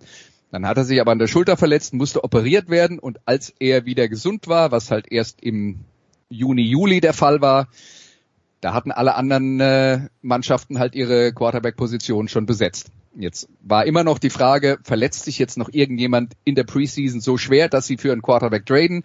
Was passiert mit Deshaun Watson? Wenn Watson für die komplette Saison gesperrt gewesen wäre, hätten die wahrscheinlich Garoppolo für dieses eine Jahr geholt, die Cleveland Browns. Auf der anderen Seite die Jets, da hatten wir ja auch über Zach Wilson schon geredet, der hat sich ja auch verletzt im ersten Preseason-Spiel. Wäre das jetzt ein Kreuzbandriss gewesen, er wäre raus gewesen, hätte das auch Sinn ergeben, auch weil der Cheftrainer der Jets ja mit Garoppolo bei San Francisco zusammengearbeitet hat. Ist aber nicht passiert, also ist er jetzt da. Vor dem 1. September mussten die 49ers eine Entscheidung treffen, was man mit Garoppolo macht, beziehungsweise streng genommen erst vor dem 10., also vom Tag vor dem Spiel, damit man nicht das komplette Gehalt zahlen muss. Also haben sie gesagt, hey, Garoppolo ist noch da. Er ist auf jeden Fall besser und erfahrener als das, was wir als Backup-Quarterback haben. Es ist für ihn auch eine gute Situation. Er kennt das Team, er kann sofort in die Mannschaft reinmarschieren. Und wie gesagt, die Gemengelage ist, beide sind, Lance und Garoppolo sind in der Mannschaft sehr beliebt, die kommen super miteinander aus. Ich sehe da kein Konfliktpotenzial. Ich sehe nur, dass San Francisco den besten Backup-Quarterback der Liga hat und für mich kein Problem. Das geht bei Andreas runter wie Öl. Ja, Günther, America's Team. Angeblich in der NFC East fast unschlagbar, weil die Eagles überschätzt werden. Siehst du das auch so? Eagles überschätzt, ja, beziehungsweise die sollen es erstmal zeigen. Okay. Die haben das Potenzial, auf jeden Fall gut. 1. September, wir wiederholen uns gerne. Hick Rodos, Hick Salta, also die müssen erstmal zeigen, was Sache ist. Aber wie gesagt, Potenzial ist da. Was Americas Team angeht, wiederhole ich meine Aussage gerne, könnt ihr auch schriftlich festhalten. Solange Jerry Jones das Sagen in diesem Team hat, werden die nichts mehr gewinnen. Und das wird, befürchte ich, noch ein bisschen länger dauern. Jetzt kommt wieder Verletzungspech dazu, wobei Tyron Smith sicher einer der besten Spieler der letzten Jahre war, sowieso immer öfter verletzt, aber das tut schon weh. Also Left Tackle, vor allem einen der besten der Liga zu verlieren, in einer schon ein bisschen wackeligen Offense-Line und so weiter. Ich glaube nicht, dass die Defense nochmal so eine überraschend gute Saison hinlegen wird wie im vergangenen Jahr. Also unterm Strich Playoffs ja, aber dann wieder bittere Tränen relativ schnell. Hoffentlich nicht gegen die 49ers wieder, das muss ich nicht nochmal haben, aber es tut auch gegen andere weh. Vielleicht gegen Philadelphia auch, das hatten wir ja schon. Ja, so NFL also ab kommenden Donnerstag, 8. September in der Nacht auf Freitag. Davor aber, Franz, gibt's noch ein Wochenende. Wirst du dich in der dritten Liga verlustieren? Wo wird man Franz Büchner hören an diesem Wochenende? Ja, dritte Liga steht auch an. Samstag bei den Münchner Löwen im Duell gegen den MSV Duisburg. Klingt nach vergangenen Zeiten Bundesliga, aber ist halt dritte Liga aktuell. Ganz, ganz schickes Duell. Und drumherum ist eine Menge Eishockey tatsächlich angesagt. Also Champions Hockey League startet und da werde ich einige Spiele, ich glaube, für Sports Plus oder DE oder irgend so eine Plattform auf jeden Fall machen. Tja, auch mit den Straubing Tigers. Das müssen wir an anderer Stelle mal klären, Franz, warum die da dabei sind. Andreas, das Wochenende für dich. Du wurdest vor längerer Zeit in Unterföhring gesehen und erkannt von einem Musikradio 360-Fan. Von einem Musikradio 360, wenn ich dachte, von einem Sportradio 360. Nein, kann man das nicht trennen? Nein, das muss man trennen. Was gibt's für dich am Wochenende? Ja, ich werde wieder in Unterföhring sein, könnte tatsächlich also auch gesehen werden. Ich habe am Samstag erst Bundesliga und dann Serie A Spiel und am Sonntag habe ich dann noch ein Spiel aus der European League of Football. Ausgezeichnet. Und Günni, ist der Urlaub endgültig vorbei oder darfst du dich nochmal zurücklehnen? Nee, der Urlaub, also heute ist wirklich vorbei. Heute geht's los, wie Franz schon angedeutet hat, Eishockey. Ah, du auch. Okay. Ich habe jetzt 3 Tage in Folge das Vergnügen, die Champions Hockey League mit 3 deutschen Vertretern zu kommentieren. Also Donnerstag, Freitag, Samstag. Am Sonntagnacht gibt's wieder eine Wrestling-Großveranstaltung. Also Urlaub ist vorbei, das kann man definitiv sagen. Das gilt für uns alle. Pause, Big Show 574. Danke Göni, danke Franz, danke Andreas.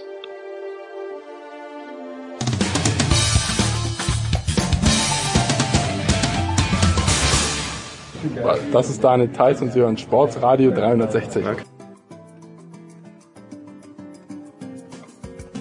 Sportradio 360. Weiter geht's in der Big Show 574 mit einem Solo für Eddie Mielke. The Voice ist im Urlaub. Grüß dich, Eddie. Servus, schöne Grüße vom Red Bull Ring. Ja, also ich frage mich ja, also natürlich die Steiermark ist in Teilen, also wunderschön ist vielleicht a little bit of a stretch, aber ist in Teilen sehr schön. Red Bull Ring sicherlich ansprechend. Was treibt dich an diesem Wochenende wieder nach Spielberg? Also im Moment sitze ich gerade auf meiner Hotelterrasse und schaue mir die Probeflüge der Red Bull Air Power Show an, die morgen und übermorgen hier 300.000 Leute hinlocken wird. Nee. Hier direkt nebenan ist ja ein Militärflughafen. Das ist aber nicht der Grund, warum ich hier bin. Der Grund, warum ich hier bin, ist die IDM, die internationale deutsche Motorradmeisterschaft.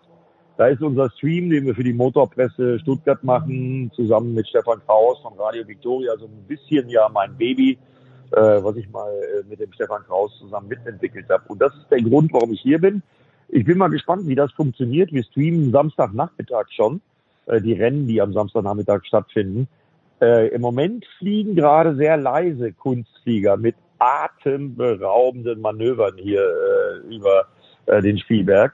Die Lauten kommen noch. Da bin ich mal gespannt, was das für unsere Streamproduktion in Sachen Audiotechnik so bedeutet. Ich bin da latent skeptisch. Okay, gut. Wie wird die IDM in Österreich denn angenommen? Ist einfach der Motorsportfan als solcher, sagt er, ja, schaue ich mir gerne an, weil der Sport ja gut ist. Also ich glaube schon, dass ein paar Leute kommen. Unser Chef Norman Breu von der Motorpresse in Stuttgart, der IDM-Serienmanager, hat mir vorhin auch bestätigt, dass tatsächlich Tickets verkauft worden sind, einige. Das ist ja längst nicht bei allen Rennserien, wenn sie im Ausland fahren, der Fall. Mhm. Siehe DTM in Italien oder Portugal. Und dann kooperiert man ganz gut mit dem Airpower-Veranstalter hier. Und von daher sind wir guter Dinge, dass vielleicht der ein oder andere, der sich Freitag und Samstag diese Luftakrobatik anguckt, sich vielleicht locken lässt und dann vielleicht am Sonntag knackige Superbike, Supersport 600, Supersport 300, Sidecar-Rennen und die Rahmenserien angucken wird. Zumal wir mit Leo Rammersdorfer, mit dem Comebacker Luca Trautmann auch tatsächlich einige Österreicher haben, die hier im Feld mitfahren. Zeitgleich wird im Übrigen auf der Kartbahn hier am Spielberg noch der Mini-Grand Prix durchgeführt. Das ist eine offizielle FIM Dorna-Veranstaltung, eine Nachwuchsserie für 10- bis 14-Jährige, wo im Übrigen ein Deutscher führt, der von Dirk Heidolf betreut wird.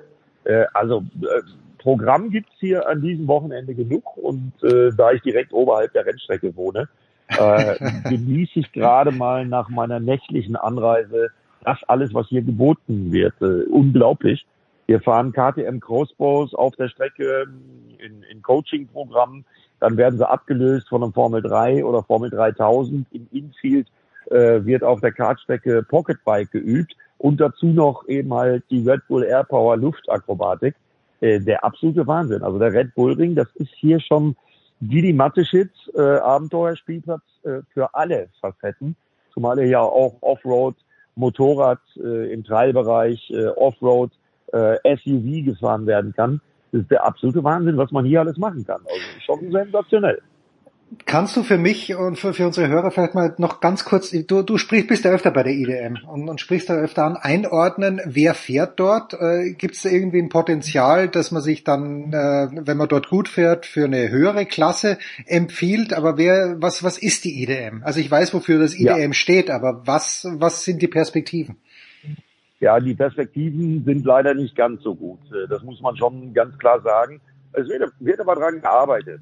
Es fährt hier zum Beispiel auch der Northern Talent Cup. Das ist sowas Ähnliches wie der Red Bull Rookies Cup, den ja auch die deutschen Verbände mit unterstützen. Das ist von der Dorna organisiert. Da kommt eine ganze Armada von Katalanen, die die Jungs und Mädels aus dem Northern Talent Cup betreut. Da wird an diesem Wochenende auch die Entscheidung fallen. Aber ansonsten muss man sagen, dass das Niveau der IDM in den letzten Jahren stetig gestiegen ist. Ne? Das zeigen auch so Einzelergebnisse von Dirk Geiger und Lennox Lehmann, zum Beispiel in der Supersport 300 WM. Die kommen ja direkt aus der IDM, starten teilweise mit Wildcards auch noch hier in dieser Saison bei der IDM. Supersport 600, da haben wir es geschafft, mit Patrick Hobelsberger, der leider im Moment verletzt ist, einen Fahrer in die WM zu bekommen, direkt aus der IDM. Philipp Oettel fährt ja Superbike-WM, bei den Superbikern sieht es nicht ganz so gut aus. Florian Alt, der ja auch schon MotoGP gefahren ist, der ja auch schon mal den Red Bull Rookies Cup gewonnen hat, der versucht verzweifelt Markus Reiterberger, der ja schon mal in der Superbike-WM unterwegs war, zu schlagen. Aber Markus Reiterberger steht bereits als IDM-Meister fest. Meiner Meinung nach in der Form, die Markus Reiterberger, Spitzname Reiti, mit der legendären Startnummer 28 von seinem guten Kumpel Ralf Weidmann, die Form, die der in dieser Saison hat, und das kann man an den Rundenzeiten ganz gut sehen, der gehört eigentlich in die Superbike-WM, aber er geht auf die 30 zu. Ich weiß nicht, ob ihm da nochmal jemand eine Chance gibt. Das sind so die Eckdaten dazu. Aber das Niveau der IDM ist in den letzten Jahren konstant gestiegen und macht mir großen Spaß. Ist das eine Liebhabereigeschichte oder kann man damit als Sieger, als Spitzenreiter der Wertung seinen Lebensunterhalt bestreiten? Das kann man, weil beide genannten Protagonisten aus der Superbike-IDM, Florian Alt und Markus Reiterberger, waren parallel auch noch in der Langstrecken-WM für gute Teams, waren gerade in Le Castellet testen. Wenn sie hier ankommen, werden sie eine richtig stressige Woche hinter sich haben. Also man kann damit auch seinen Lebensunterhalt bestreiten. Das geht schon. Wir haben hier zum Beispiel auch einen sehr interessanten Gaststarter mit Tati Mercado. Das ist der einzige Argentinier in der Superbike-WM, der dort Honda fährt, der eingesprungen ist für den verletzten Luca Grünwald bei Holzhauer Honda. Also da gibt es schon ein paar interessante Namen und Facetten. Und der auf dem Weg zum Titel in der Supersport 600-Kategorie ist, Max Enderlein, der gehört aus meiner Sicht sowieso schon seit Jahren in die WM. Hat aber leider aufgrund der Sponsorensituation in Deutschland bisher den Sprung noch nicht geschafft und hat gerade mal eben seinen Uni-Abschluss beendet. Und der guckt schon, dass irgendwie nach dem Rennsport was für ihn geht. Aber eigentlich hätten diese Jungs, die da an der Spitze mitfahren, eine Chance verdient gehabt. Das sagen dann eben auch so Leute wie Tati Mercado, der permanent Start einer Superbike beendet. Jetzt ist gerade ein bisschen lauter, aber das kann ich nicht ändern. Es ist gerade wieder eine Flugstaffel, die über mich rüberfliegt. Also Tati Mercado sagt auch, dass das Niveau für eine nationale Meisterschaft extrem gut ist. Okay. Gehen wir eins höher. Das letzte Mal, als ich mit dir sprach am Red Bull Ring, warst du als Gast wohlgemerkt bei der MotoGP. Pekka Bornaya hat natürlich gewonnen. Von den letzten 8 Rennen hat er 5 gewonnen. Leider ist er 3-mal rausgeflogen. Also leider aus seiner Sicht. Es geht jetzt weiter am Wochenende in Misano. Fabio Quartararo, der regierende Weltmeister, ist nach wie vor, Eddie, über 30 Punkte vorne. Wird sich da noch was tun? Weil es sind noch, wenn ich mal kurz erzählen möchte, sind noch 7 Rennen in der MotoGP. Ja, es gibt 25 Punkte für den Sieg. Also natürlich ist da noch was zu machen. Und in beiden Fällen kommt natürlich eine besondere Motivation dazu. Bei Pecco Bagnaia, Misano Adriatico, Ducati Heimspiel in Italien, mehr brauche ich glaube ich nicht zu sagen. Seine Formkurve dazu. Er ist von der VR 46 Akademie, also direkt bei Tavuglia um die Ecke. Ich glaube, Tavuglia, Misano Adriatico sind 13,5 Kilometer. Die sind da auch schnittlich stunden- und tagelang unterwegs gewesen mit Serienmotorrädern, weil es ja ein Testverbot gibt, weitestgehend. Aber die kennen die Strecke aus dem FF. Ich bin mal gespannt, wie viele Zuschauer kommen werden. Misano sowieso nicht so das publikumsstärkste Rennen, einfach weil in Italien die Eintrittspreise so unglaublich hoch sind. Da bin ich mal gespannt. Aber Fabio Quartararo, der hat natürlich an Misano auch perfekte Erinnerungen, weil dort hat er mit einer riesen Show seinen WM-Titel gefeiert. Und Das Streckenlayout müsste der Yamaha, weil in Misano Adriatico geht es nicht um Vollgas, um Topspeed, um Beschleunigung. In Misano Adriatico geht es in erster Linie um die Fahrbarkeit des Motorrads.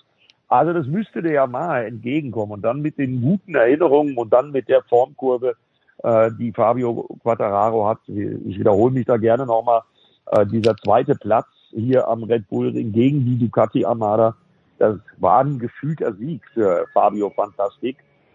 Sensationell, wie er das gemacht hat. Also ich glaube schon, dass der am Wochenende eine harte Nuss wird für Pecco Bagnaia. Aber das sollte uns alle freuen. Könnte interessant werden. Jetzt, du hast die Frage schon ein bisschen, jetzt zumindest was Misano anbelangt, beantwortet. Aber wo, wenn man die Zuschauer anschaut, wo funktioniert die MotoGP gut und wo funktioniert sie eigentlich überhaupt nicht, was das Zuschauerinteresse anbelangt?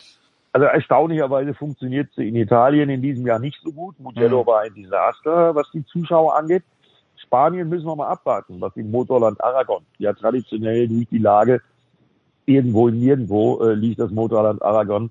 Also interessanterweise haben die Rennen funktioniert, wo der örtliche Promoter eine gute Promotionarbeit im Vorfeld macht, wo der örtliche Promoter ein gutes Rahmenprogramm zusammenstellt, um mal stellvertretend Assen, den Sachsenring und auch hier den Red Bull Ring zu nennen. Die Stimmung, die vor 2 Wochen am Red Bull Ring war, phänomenal. Die am Sachsenring auch und die in Assen traditionell sowieso. Da müssen sich die anderen Promoter vielleicht was einfallen lassen. Die Dorna hat ja reagiert mit der Einführung der Sprintrennen. Will man das gesamte Wochenendpaket noch interessanter machen, indem man am Samstag ein Sprintrennen ähnlich wie in der Superbike-WM, ähnlich wie ab und zu mal in der Formel 1 eingeführt hat. Was die Dorna allerdings da sehr radikal macht, ist, die haben das direkt mal eingeführt für jedes Rennwochenende, was ansteht. Bedeutet eine Menge Stress für die Mannschaften. Ich bin mal gespannt, ob das wirklich für den erhofften positiven Zuschauerzuspruch an den Rennstrecken sorgt. Fürs Fernsehformat wird es sicherlich ganz gut. Da sind die Zahlen auch in Ordnung in Europa. Allerdings, wenn man sich das anschaut, 24 Fahrer, 17 davon aus Italien und Spanien. Man muss aufpassen, dass man nicht abdriftet in eine italienisch-spanische Meisterschaft, weil wir haben 4 Rennen in Spanien, 2 Rennen in Italien. Das ist dann zuzüglich zu den 17 Fahrern aus diesen beiden Ländern auch nochmal ein Beleg dafür, dass so die internationale Durchmischung, die eine Weltmeisterschaft ja haben sollte, im Moment nicht so richtig gegeben ist. Ja, und weil ich jetzt gerade in den USA hocke, ich erinnere mich ja früher, Kenny Rogers, Kevin Schwantz, das waren US-amerikanische Fahrer und das ist doch schon ein Zeitl her, oder, Eddie, dass das wirklich ist in der Formel 1 ja das Gleiche. Da fehlt ja auch aus meiner Sicht der US-amerikanische Fahrer. Da gibt's zwar den Haas-Rennstall, aber wie sieht's da aus? Gibt's hier keinen Nachwuchs in den USA oder sind die einfach nicht interessiert an der MotoGP? Ja, wir haben Joe Roberts in der Moto2, wir haben Cameron Bobier, der es auch schon mal in der WM versucht hat, der aus dem Red Bull Rookies Cup kommt, in den kleineren Klassen in der Moto2. Wir haben keinen US-Amerikaner in der MotoGP, da war Nicky Hayden, so die letzte Speerspitze, der leider verstorbene Weltmeister, den wir aus den USA da hatten. Ja, Austin ist auch so ein Paradebeispiel dafür. Tolle Strecke, tolle Stadt, fantastische Atmosphäre eigentlich, aber immer doch eher überschaubar verglichen mit den Publikumsmagneten in Europa, eher wenige Zuschauer. Also so richtig super funktioniert die MotoGP in den USA nicht. Das liegt eben halt auch daran, weil es keinen US-Amerikaner gibt, der in der MotoGP, in der Königskategorie, vorne mitfährt. Ja. Gut, dann lass uns abschließen mit einem Mann, der lange vorne mitgefahren ist und The Voice hat mir vor seiner Abreise in den Urlaub noch schnell einen Artikel zugeschickt. Marc Marquez ist wieder zurück auf dem Motorrad. Antizipierst du ihn in diesem Jahr zurück in der MotoGP oder wird das erst 2023 sein?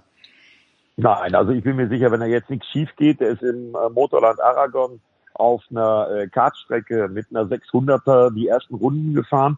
Ich glaube sogar, dass das die Vorbereitung für den für Honda ungeheuer wichtigen Test nächste Woche Dienstag und Mittwoch ist. Mhm. Und mich würde es überhaupt nicht überraschen, auch wenn er selber sagt, dass er glaubt im Moment, dass der Test in Misano für ihn zu früh kommt.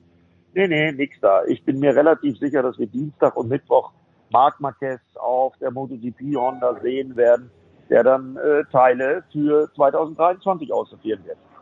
Gut, dann werden wir vielleicht nächste Woche drüber reden. Eddie, ich wünsche dir eine schöne Zeit, natürlich eine busy Zeit auch in der Steiermark. das Kürbiskernöl, ich weiß nicht, wie kannst du mit dem Kürbiskernöl umgehen als Norddeutscher oder vermeidest du es absichtlich? Ich liebe Kürbiskernöl.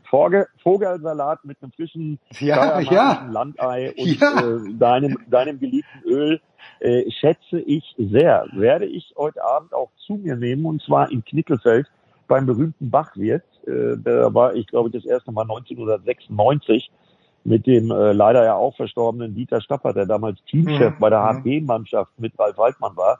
Und seitdem gehe ich da eigentlich immer mal hin, wenn ich in Knittelfeld bin und in der Gegend bin.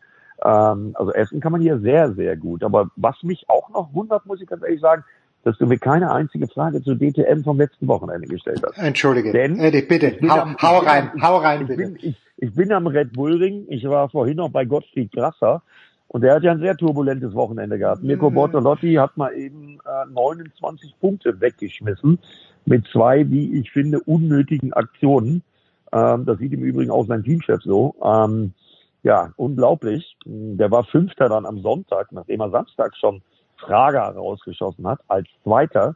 Das sind 29 Punkte Nettoverlust, die Mirko Bortolotti, die Speerspitze der Grasser-Mannschaft, des Lamborghini-Werkseinsatzes in der DTM, da weggeworfen hat. Und dadurch führt Sheldon van der Linde jetzt mit 21 Punkten.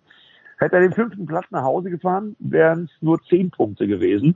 Aber das Gute für uns neutrale Beobachter ist, es bleibt spannend in der DTM. Also so viel hat sich da nicht getan. Es sind immer noch 4 Mann, die da um die Meisterschaft kämpfen, meiner Meinung nach. Und ich freue mich jetzt schon auf Spa-Francorchamps. Das ist dann meine nächste Station nach dem Red Bull Ring. Also ab nach Belgien dann. Aber keine Sorge, zwischendurch bin ich auch noch mal kurz in Bremen zu Hause, um Wäsche zu waschen. Ja, entschuldige bitte, das, aber ich bin hier, wie gesagt, ich habe am letzten Wochenende doch Motorsport geschaut, aber Formel 1, das ist hier auf ESPN gekommen oder auf Sky, auf jeden Fall irgendwie war der Moderator und Kommentator von Sky. Aber ich sehe gerade, dass ja Lukas Auer Fünfter geworden ist, zumindest im zweiten Rennen. Hat der Lokalmatador gezogen, um jetzt wieder den Bogen zu kriegen? Wie war das der Zuspruch der Zuschauer am vergangenen Wochenende? Der war extrem gut, der war sehr, sehr gut. Wir hatten ja am Samstag den Problemfall, dass wir mal wieder Nebel in der Eifel hatten und der Rennstart sich über 5 Stunden verschoben hat. Großes Kompliment an die ITR, an Gerhard Berger, an Frederik Elsner, Martin Tomczyk und alle, die da mitmischen. Man hat sehr, sehr früh den Fans mitgeteilt, dass die Karten von Samstag auch für Sonntag ihre Gültigkeit behalten, egal was noch passiert. Weil man zum Beispiel, ich erinnere mich, an 16 Uhr, wir waren den ganzen Nachmittag mit Pro7, mit unserer Run-Racing-Mannschaft Standby.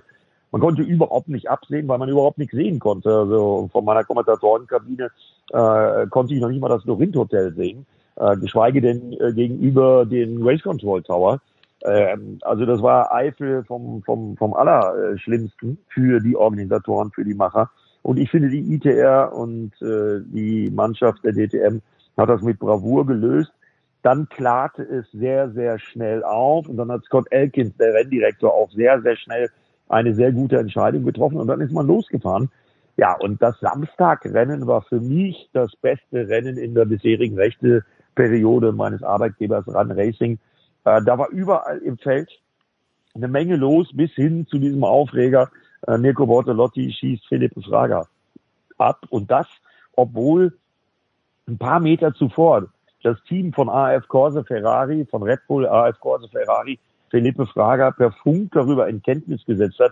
Felipe, lass ihn vorbei, lass ihn ziehen, den Bortolotti, den hältst du sowieso nicht. Ja, und dann hat Mirko Bortolotti in der letzten Kurve den Holzhammer ausgepackt und nicht nur sein Rennen ruiniert, sondern auch das Rennen von Felipe Fraga ruiniert. Bisschen Geduld wäre dann doch manchmal angebracht, glaube ich, wenn man DTM-Champion werden will. 9. bis 11. September, Spa-Francorchamps, und genau dahin gehen wir jetzt dann gleich im Formel-1-Teil auch hin mit Stefan Edel. Von Eddie verabschieden wir uns. Eddie, ganz, ganz herzlichen Dank. Wie immer, Big Show 574, kurze Pause.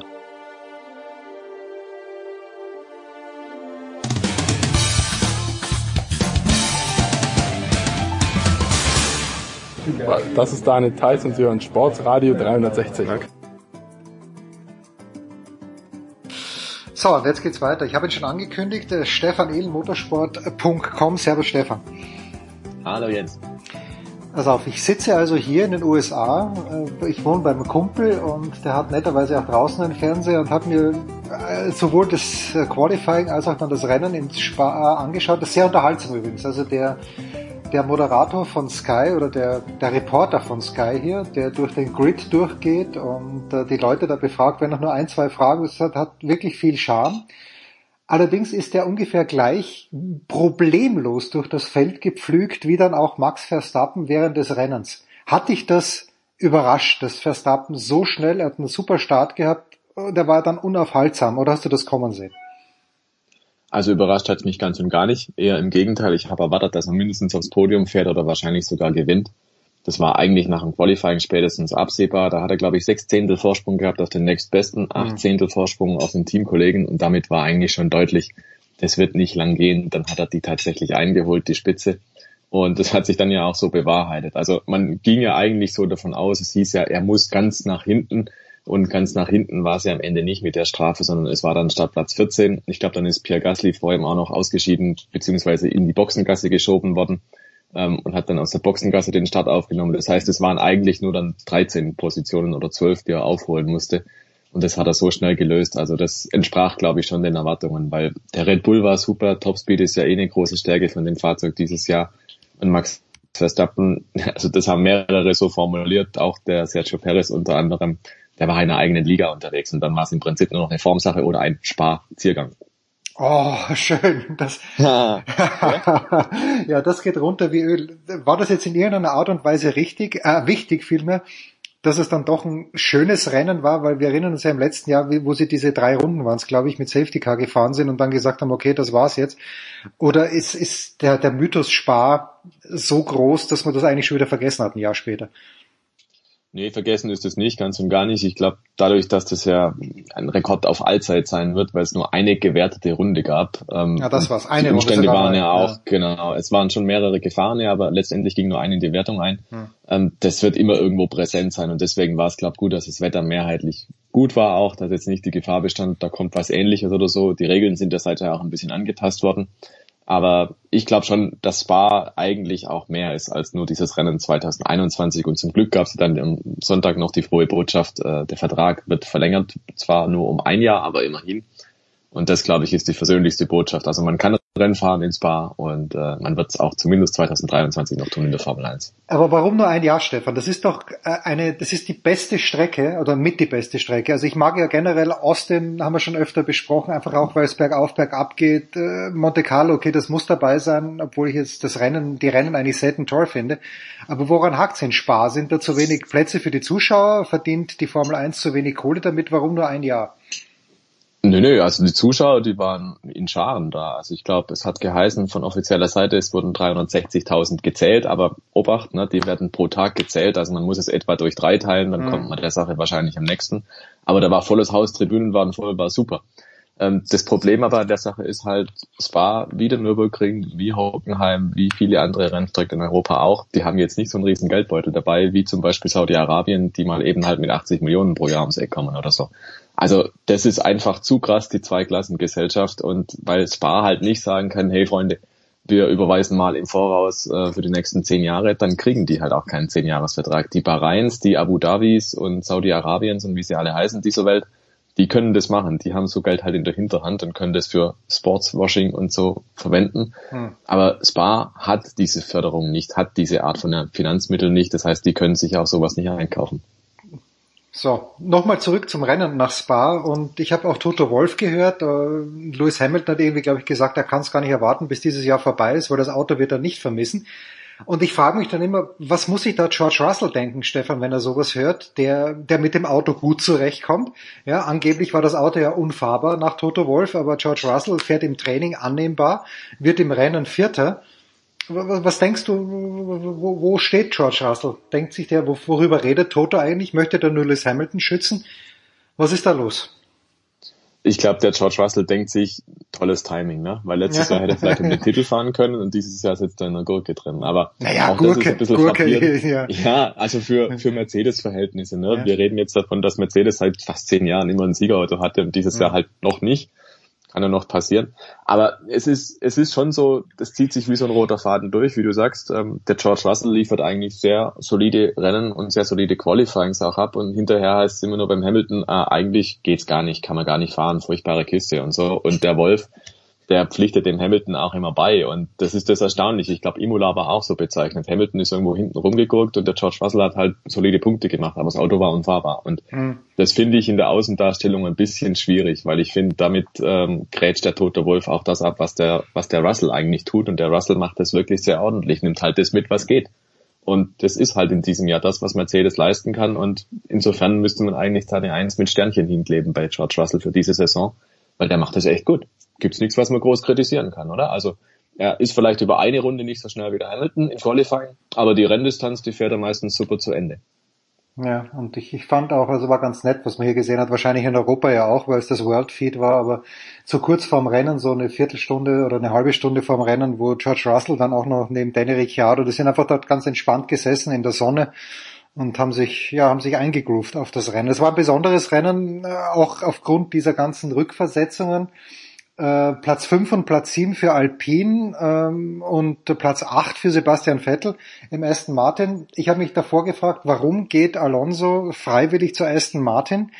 Ich sehe einen großen Unterschied zwischen Alpine und Aston Martin. Wie groß ist der Unterschied in der Performance aus deiner Sicht? Der ist sehr, sehr groß, vor allem samstags. Das ist die Krux für Aston Martin. Wir haben es jetzt auch gesehen. Am Sonntag, Sebastian Vettel ist ja von Platz 10 losgefahren und ist dann Achter geworden. Im Rennen ist der Speed gar nicht so schlecht. Da ist das Auto recht okay unterwegs. Also so für eben diese Region, Platz 9, Platz 10. Das ist da, wo Aston Martin mitspielen kann, wenn sich dieses Auto weiter vorne qualifiziert. Also ebenfalls in der Region. Und der Alpine, der ist halt im Prinzip ein Rennauto, der hat's auch am Samstag definitiv drauf und der fährt halt dann eben nochmal ein Stück weiter vorne, weil er den besseren Startplatz hat und weil er im Rennen wahrscheinlich auch nochmal ein bisschen überlegen ist.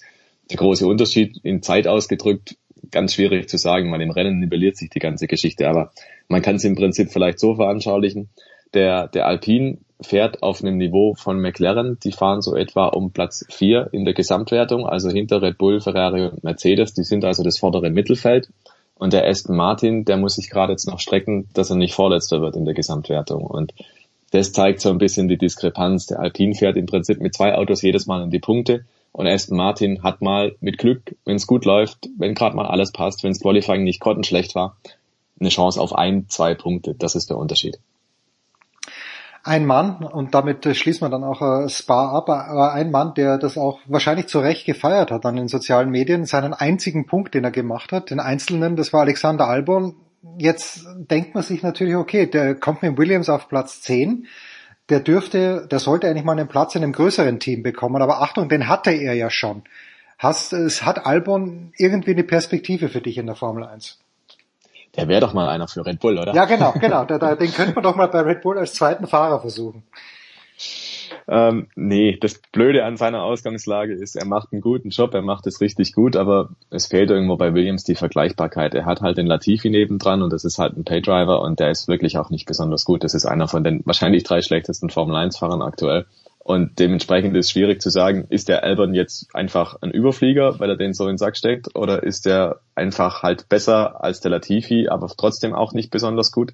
Das ist im Prinzip ein bisschen ähnlich wie letztes Jahr mit Mazepin und Schumacher bei Haas. Da weiß man auch nicht so richtig bis heute, war der Mazepin einfach nur so schlecht oder war der Schumacher wirklich so gut? Dieses Jahr nivelliert sich's mit Magnussen ein bisschen, ne? Und bei Albon ist halt, glaube ich, auch das Problem, der hat jetzt schon mal irgendwo den Stempel auch drauf, dass er bei Red Bull ausgemustert wurde und nochmal degradiert wurde. Das ist ähnlich wie bei Pierre Gasly auch. Der hat auch dieses Manko, wenn man so will. Und bei Albon, ja, schwierig. Also jetzt hat er halt Williams. Bei Williams fühlt es sich wohl, da bringt er auch seine Leistung. Und auch da die Parallele zu Gasly, der sich bei AlphaTauri wohlfühlt, bei AlphaTauri seine Leistung bringt. Aber es ist schwierig zu sehen, wo kann das hingehen, wo kann das hinführen. Und Top-Team, glaube ich, wird es nicht geben. Zum Beispiel auch für Gasly nicht so richtig. Das ist schwierig, die sind beide, glaube ich, solide Mittelfeldfahrer, aber solange nicht ein Top-Team sagt, hey, und genau den will ich, dann wird's nicht passieren. Dann wird's halt wahrscheinlich eine Karriere sein, die wirklich in dem Mittelfeldteam zu Ende geht vielleicht auch. Und das ist aber nicht schlimm, weil es sind ja auch viele Patentefahrer, die sind im Mittelfeld unterwegs und die haben dann ihre Achtungserfolge. Und diese Achtungserfolge zu haben im Mittelfeldteam, wie jetzt für Albon auf Platz 10 zu fahren, ist im Zweifel sogar besser, als bei Red Bull ständig von Max Verstappen versägt zu werden und halt eh nichts zu reißen, ständig in der Kritik zu stehen. Helmut Marko sagt wieder, es war nicht optimal und so. Dann lieber bei Williams gefeiert werden für den einen Punkt, den er halt mal holt, alle 5 Rennen. Also so wie Sergio Perez im letzten Rennen des letzten Jahres Lewis Hamilton aufgehalten hat, müsste er auf ewig eigentlich den zweiten Platz neben Max Verstappen bekommen. Aber das nur nebenbei. Wenn du jetzt sagst, okay, ich möchte dich gar nicht festnageln, aber du sagst, Nicolas Latifi ist einer der 3 schlechtesten Fahrer in der Formel 1. Die anderen beiden möchte ich nicht wissen, aber ich glaube, ich lehne mich aus dem Fenster und sage, Mick Schumacher zählst du nicht zu den 3 schlechtesten. Und deswegen auch hier die Frage nach der Perspektive, weil viele Cockpits sind ja nicht offen. Ich weiß, die Frage kommt jede Woche, aber hat sich irgendwas getan in den letzten Tagen?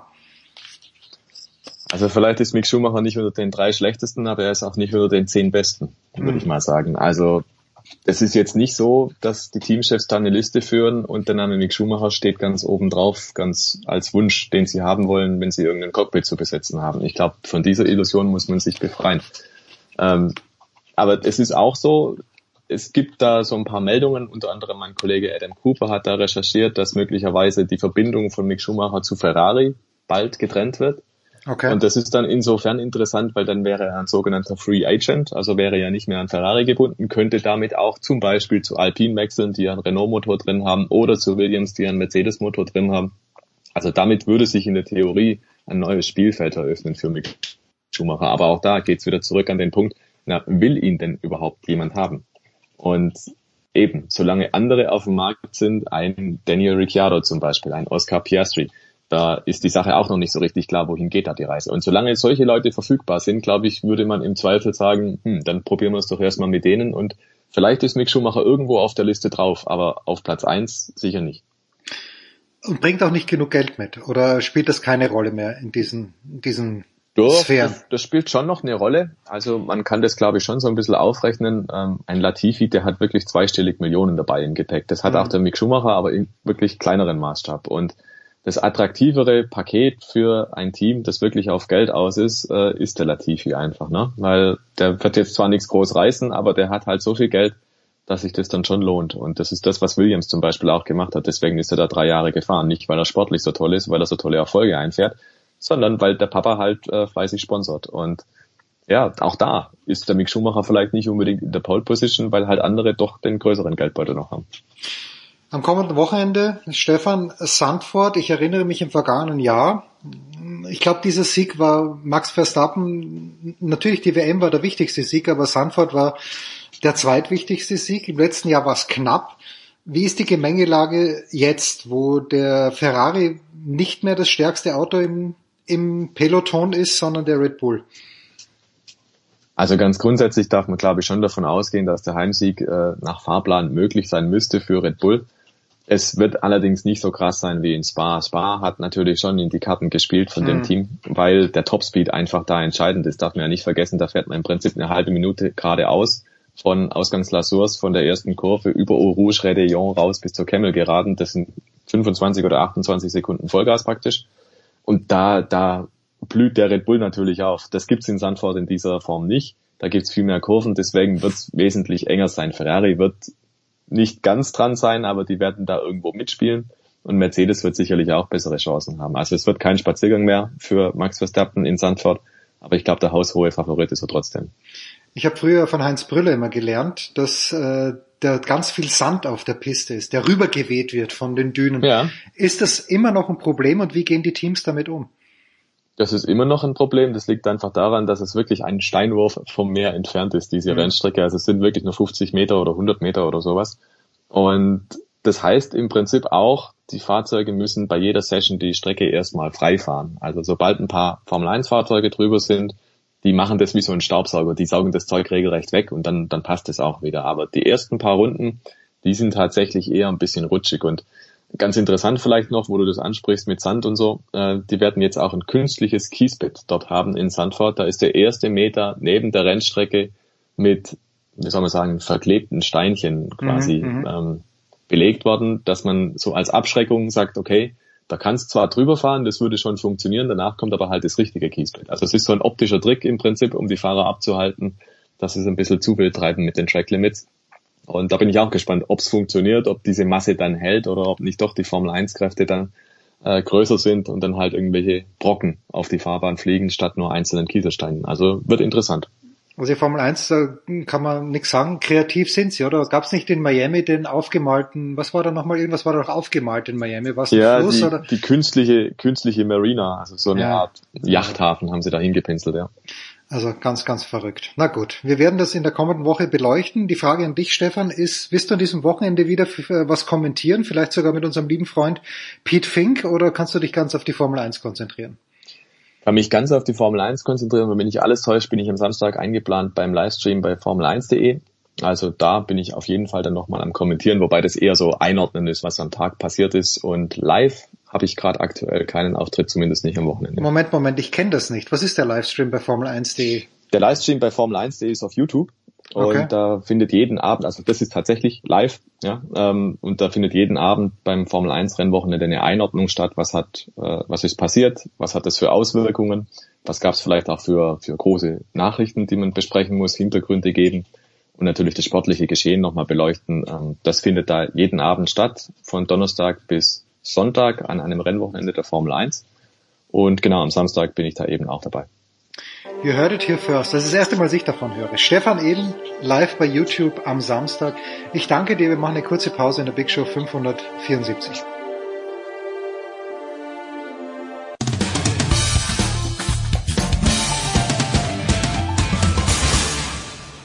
Hallo, da ist der Dominik Thiem und ich höre Sportradio 360.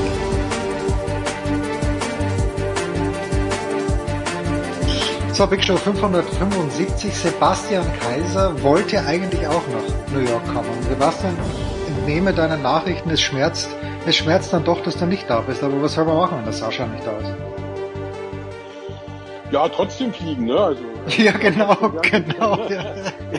Ich wär trotzdem gern gekommen aus verschiedenen Gründen. Einerseits, weil ich New York liebe, das ist für mich eine atemberaubende, tolle Stadt. Ich bin da immer wieder gern. Und andererseits natürlich, man muss es ja nicht nur als Veranstaltung begreifen, wenn Deutsche dabei sind, sondern es ist ja auch so genug gegeben. Und gerade der Abschied von Serena Williams, den jetzt natürlich so in dieser Länge keiner erwartet hat über mehrere Tage.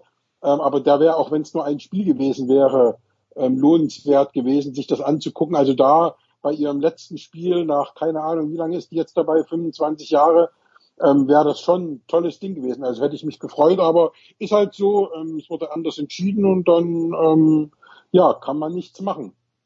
Ja, erstaunlicherweise, ich habe es ja ganz zu Beginn angesprochen, also Schmieder, Older, Bellstedt, irgendwie sind wir nicht zusammengekommen. Erstaunlicherweise werde ich mit Sebastian über Serena ganz kurz dann plaudern. Aber zunächst mal, Sebastian, die Vuelta findet gerade statt und unser lieber Freund Remco Evenepoel, den du mir vor 3 Jahren schon schön geredet hast, wird er diese Rundfahrt auch noch irgendwie vergeigen oder siehst du Evenepoel tatsächlich als Favoriten für die Vuelta?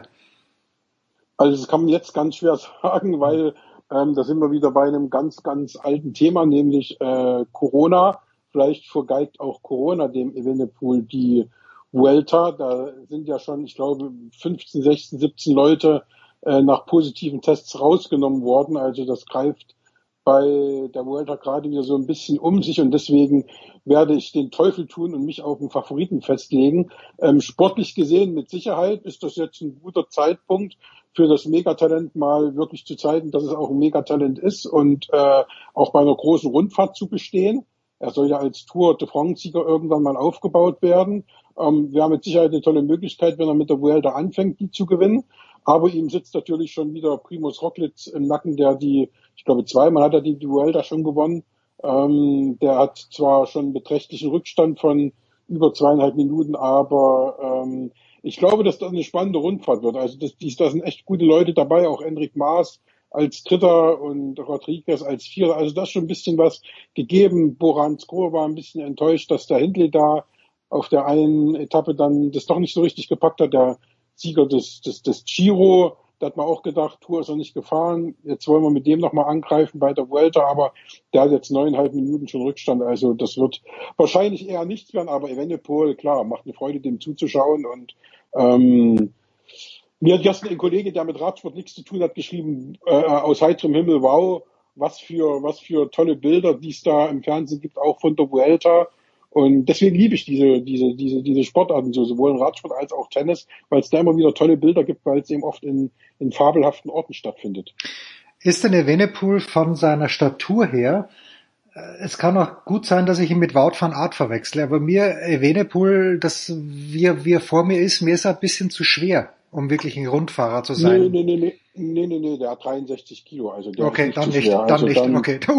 Dann nicht.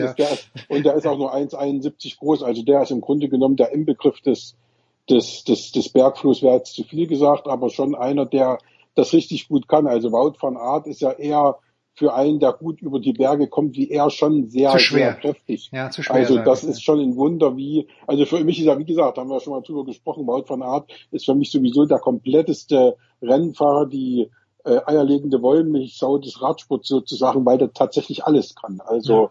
Dem würde ich sogar einen Sieg in Alpe d'Huez zutrauen. Also das ist Wahnsinn. Aber da ist Evenepoel weit von entfernt. Also der ist wirklich, der wird nie eine Sprintankunft gewinnen. Also kann ich mir nicht vorstellen. Jetzt hast du Bora-Hansgrohe schon angesprochen. Die generelle deutsche Perspektive für die Vuelta ist welche? Ja, da sind wir wieder beim Thema Corona. Ah, Corona, okay, gut, ja. Wir hatten ja mit Nikias Arndt einen, der auf Platz 3 lag in der Gesamtwertung. Da haben schon alle aufgehorcht. Wir haben auch das war letzte Woche, als ich bei der Deutschlandtour war. Da lief das parallel gerade und Nikias Arndt stürmte auf Platz 3. Und alle haben gesagt, wow, was ist da los? Und ist da eventuell mehr drin, so wie du mir jetzt die Fragen über Evenepoel gestellt hast, sind dann damals die Fragen zu Nikias Arndt gekommen. Kann er die Tour gewinnen? Kann er dort sein erstes ganz, ganz großes Ausrufezeichen bei einer Rundfahrt setzen? Natürlich nein, hätte er auch so nicht gekonnt, wenn er gesund geblieben wäre. Aber ich hätte ihn gern weiter gesehen, wie er sich da unter den Top 10 gemausert hätte. Und aber dann, wie gesagt, positiv und raus war er. Aber das wäre schon schön gewesen. Ansonsten spielen die Deutschen bei der Vuelta keine Rolle. Wenn ich jetzt gucke, ich weiß gar nicht, wo da der letzte oder der beste Deutsche zurzeit abgeblieben ist, wenn da überhaupt noch einer im Rennen ist. Also das ist, da muss man schon, jetzt sehe ich gerade hier, ich scroll gerade mal das Ergebnis runter. Ich glaube, bist schon auf Seite 4. Okay. Ja, ungefähr. Marco Brenner auf Platz 103. Ist, glaube ich, der beste Deutsche, wenn ich jetzt keinen übersehen habe. Und Marco Brenner, falls du den Namen noch nie gehört hast, kommt aus Augsburg und ist das wohl, was mir viele Radprofis sagen, das größte deutsche Talent unter der Sonne. Also das ist ein Name, mit dem wir uns wahrscheinlich in den nächsten Jahren dann mal ein bisschen näher beschäftigen müssen, aber eben noch nicht bei dieser Vuelta. Da wird er vielleicht in die Statistik eingehen als der beste Deutsche im Gesamtklassement, aber das wird ihm dann noch nicht so viel bringen. Er fährt für welches Team im Moment? Der Marco Brenner, meinst du? Ja. Der fährt bei DSM. Okay. Das ist eine niederländische Mannschaft, für die auch John Degenkolb fährt und die bis vor ein paar Jahren eine deutsche Mannschaft war, aber die Lizenz haben sie dann in die Niederlande gegeben. Ist es im Radsport nicht so in Deutschland, dass du, wenn man jetzt mit Bora-Hansgrohe schon ein herausragendes Team hat, dass das ja quasi wie eigentlich wie ein deutsches Nationalteam ist, wenn sie nicht gerade Wilko Keldermann einkaufen. Aber müsste nicht jemand wie Marco Brenner früher oder später zu Bora-Hansgrohe gehen? Das kommt ja auf die Teamphilosophie von Bora-Hansgrohe an. Natürlich wird Bora-Hansgrohe ein Auge auf Marco Brenner werfen. Alles andere wäre fahrlässig. Aber ich weiß jetzt nicht, wie lange Marco Brenner Vertrag bei DSM hat. Aber an dem sind mit Sicherheit auch andere dran. Und dann ist es schlicht und einfach ein, ja, wie soll man sagen, ein ganz normales Marktgesetz, dass er eben dahin geht, wo er die Einsatzzeiten und die Rundfahrten kriegt, die er und die Rennen kriegt, die er möchte. Und dann natürlich spielt das Geld auch eine Rolle. Da glaube ich, dass Bora-Hansgrohe auch gut bezahlt. Aber es ist nicht zwangsläufig so, dass er als deutscher Topfahrer zu einem deutschen Rennstall muss. Aber es wäre mit Sicherheit sträflichst, wenn das Bora-Hansgrohe dann, wenn der Vertrag ausläuft, nicht irgendwie versuchen würde. Also da bin ich mir schon sicher, dass die zumindest dran sein werden, aber ob sie ihn dann wirklich kriegen, keine Ahnung. Und vielleicht sagt Ralf Denk auch als Teamchef irgendwann, nee, wir haben jetzt gerade den und den Fahrer verpflichtet, das würde sich zu sehr beißen mit dem und dem. Man darf auch nicht vergessen, mit Lennart Kemner hat ja Bora-Hansgrohe auch schon einen, den sie auf hohes Niveau heben wollen und der dann irgendwann mal eine große Rundfahrt gewinnen soll. Und ja, ich weiß nicht, ob sich das dann beißen würde. Muss man gucken. Aber es wäre auf alle Fälle ein mega spannendes Projekt, wenn Marco Brenner dann irgendwann bei Bora-Hansgrohe landen würde, klar. Ein Wort zur Deutschlandtour. Adam Yates hat diese Tour gewonnen, also ein prominenter Fahrer adelt so etwas die Deutschlandtour. Wie ist dein Fazit der Deutschlandtour? Ich habe schon nach den ersten Etappen, wo jetzt Yates noch nicht als Sieger feststand, gesagt, dass die Tour richtig gut daran tut und oder dass der richtig gut daran getan wurde, dass prominente Etappensieger da sind. Das ging in Weimar beim Zeitfahren mit Filippo Ganna los, zweifacher Zeitfahrweltmeister. Also Zeitfahren ist jetzt hier übertrieben, das war ja nur ein Prolog von nicht mal 3 Kilometern. Dann hat Alexander Kristoff eine Etappe gewonnen, dann die war wirklich richtig gut. Also die Etappen, die dort geritten wurden und mit den Siegern, das sah richtig gut aus. Und das, glaube ich, war wichtiger, als dass jetzt Adam Yates das Ding gewinnt, muss ich sagen. Also da glaube ich eher, dass Adam Yates sogar von allen denen, die da waren, von den guten Namen der unbekannteste gute Name ist. Also insofern, ja, es ist mit Sicherheit ein tolles Ding gewesen und dass jetzt auch ein würdiger Sieger ist, das ist unbestritten, aber die war generell dafür, dass die Vuelta parallel lief, richtig gut besetzt und wenn man gesehen hat, wie die Leute da am Straßenrand standen und wie viele auch und wie gesagt, ich war 2 Tage da und du hast Gott und die Welt dort getroffen. Das war ein großes Hallo. Ich habe Erik Zabel getroffen, ich habe Marcel Kittel getroffen, ich habe viele Kollegen getroffen, die ich teilweise Jahre nicht mehr gesehen hatte. Und die dann wieder aufgetaucht sind. Also das ist ein großes Stell dich ein und das hat richtig Spaß gemacht und ich glaube auch, dass es den, wie gesagt, den ehemaligen, wie eben Marcel, der hat so fürs ZDF gearbeitet und Erik Zabel ist ja auch noch für Canyon unterwegs und dass es denen auch Spaß macht, da hinzukommen und das ist ein tolles Ding und wie gesagt, ich wünschte mir halt nur, dass die Deutschlandtour eben, aber das sind dann wieder Lizenzfragen und pipapo, das kann ich jetzt nur milchmädchenhaft mit meinen Gedanken sagen. Ich wünschte mir halt, dass das eine größere Rundfahrt wird. Also 4 Tage Deutschlandtour, das klingt so ein bisschen wie Verarsche, weil du natürlich in 4 Tagen oder 5 Tagen mit Prolog nicht durch Deutschland kommen kannst. Rein logistisch schon nicht so. Also wenn das eine Rundfahrt wäre wie früher mit 8 oder 10 Etappen, das wäre, glaube ich, dann schon ein bisschen besser und dann wäre auch die Medienaufmerksamkeit höher und dann könnte man da auch mehr draus ziehen, also mit Sicherheit. Aber tolle Sache, ich bin froh, dass es die Deutschlandtour gibt. Naja, Österreich-Tour musste ja abgesagt werden aufgrund der Probleme mit den Unterkünften im Sommer, weil der Tross halt doch sehr groß ist, wir sprachen drüber. Tja, ja. Sebastian, dass ich gerade mit dir die Serena Williams Matches besprechen muss, weil aus genannten Gründen wir nicht zusammengekommen sind. Also es gibt dann noch Tennis gleich mit Michael Kohlmann, aber da sprechen wir hauptsächlich über die Männer. Du warst nicht einverstanden mit der Leistung der Nummer 2 der Welt, Sebastian, nämlich mit Annette Konterweit, die von Torben Belz betreut wird.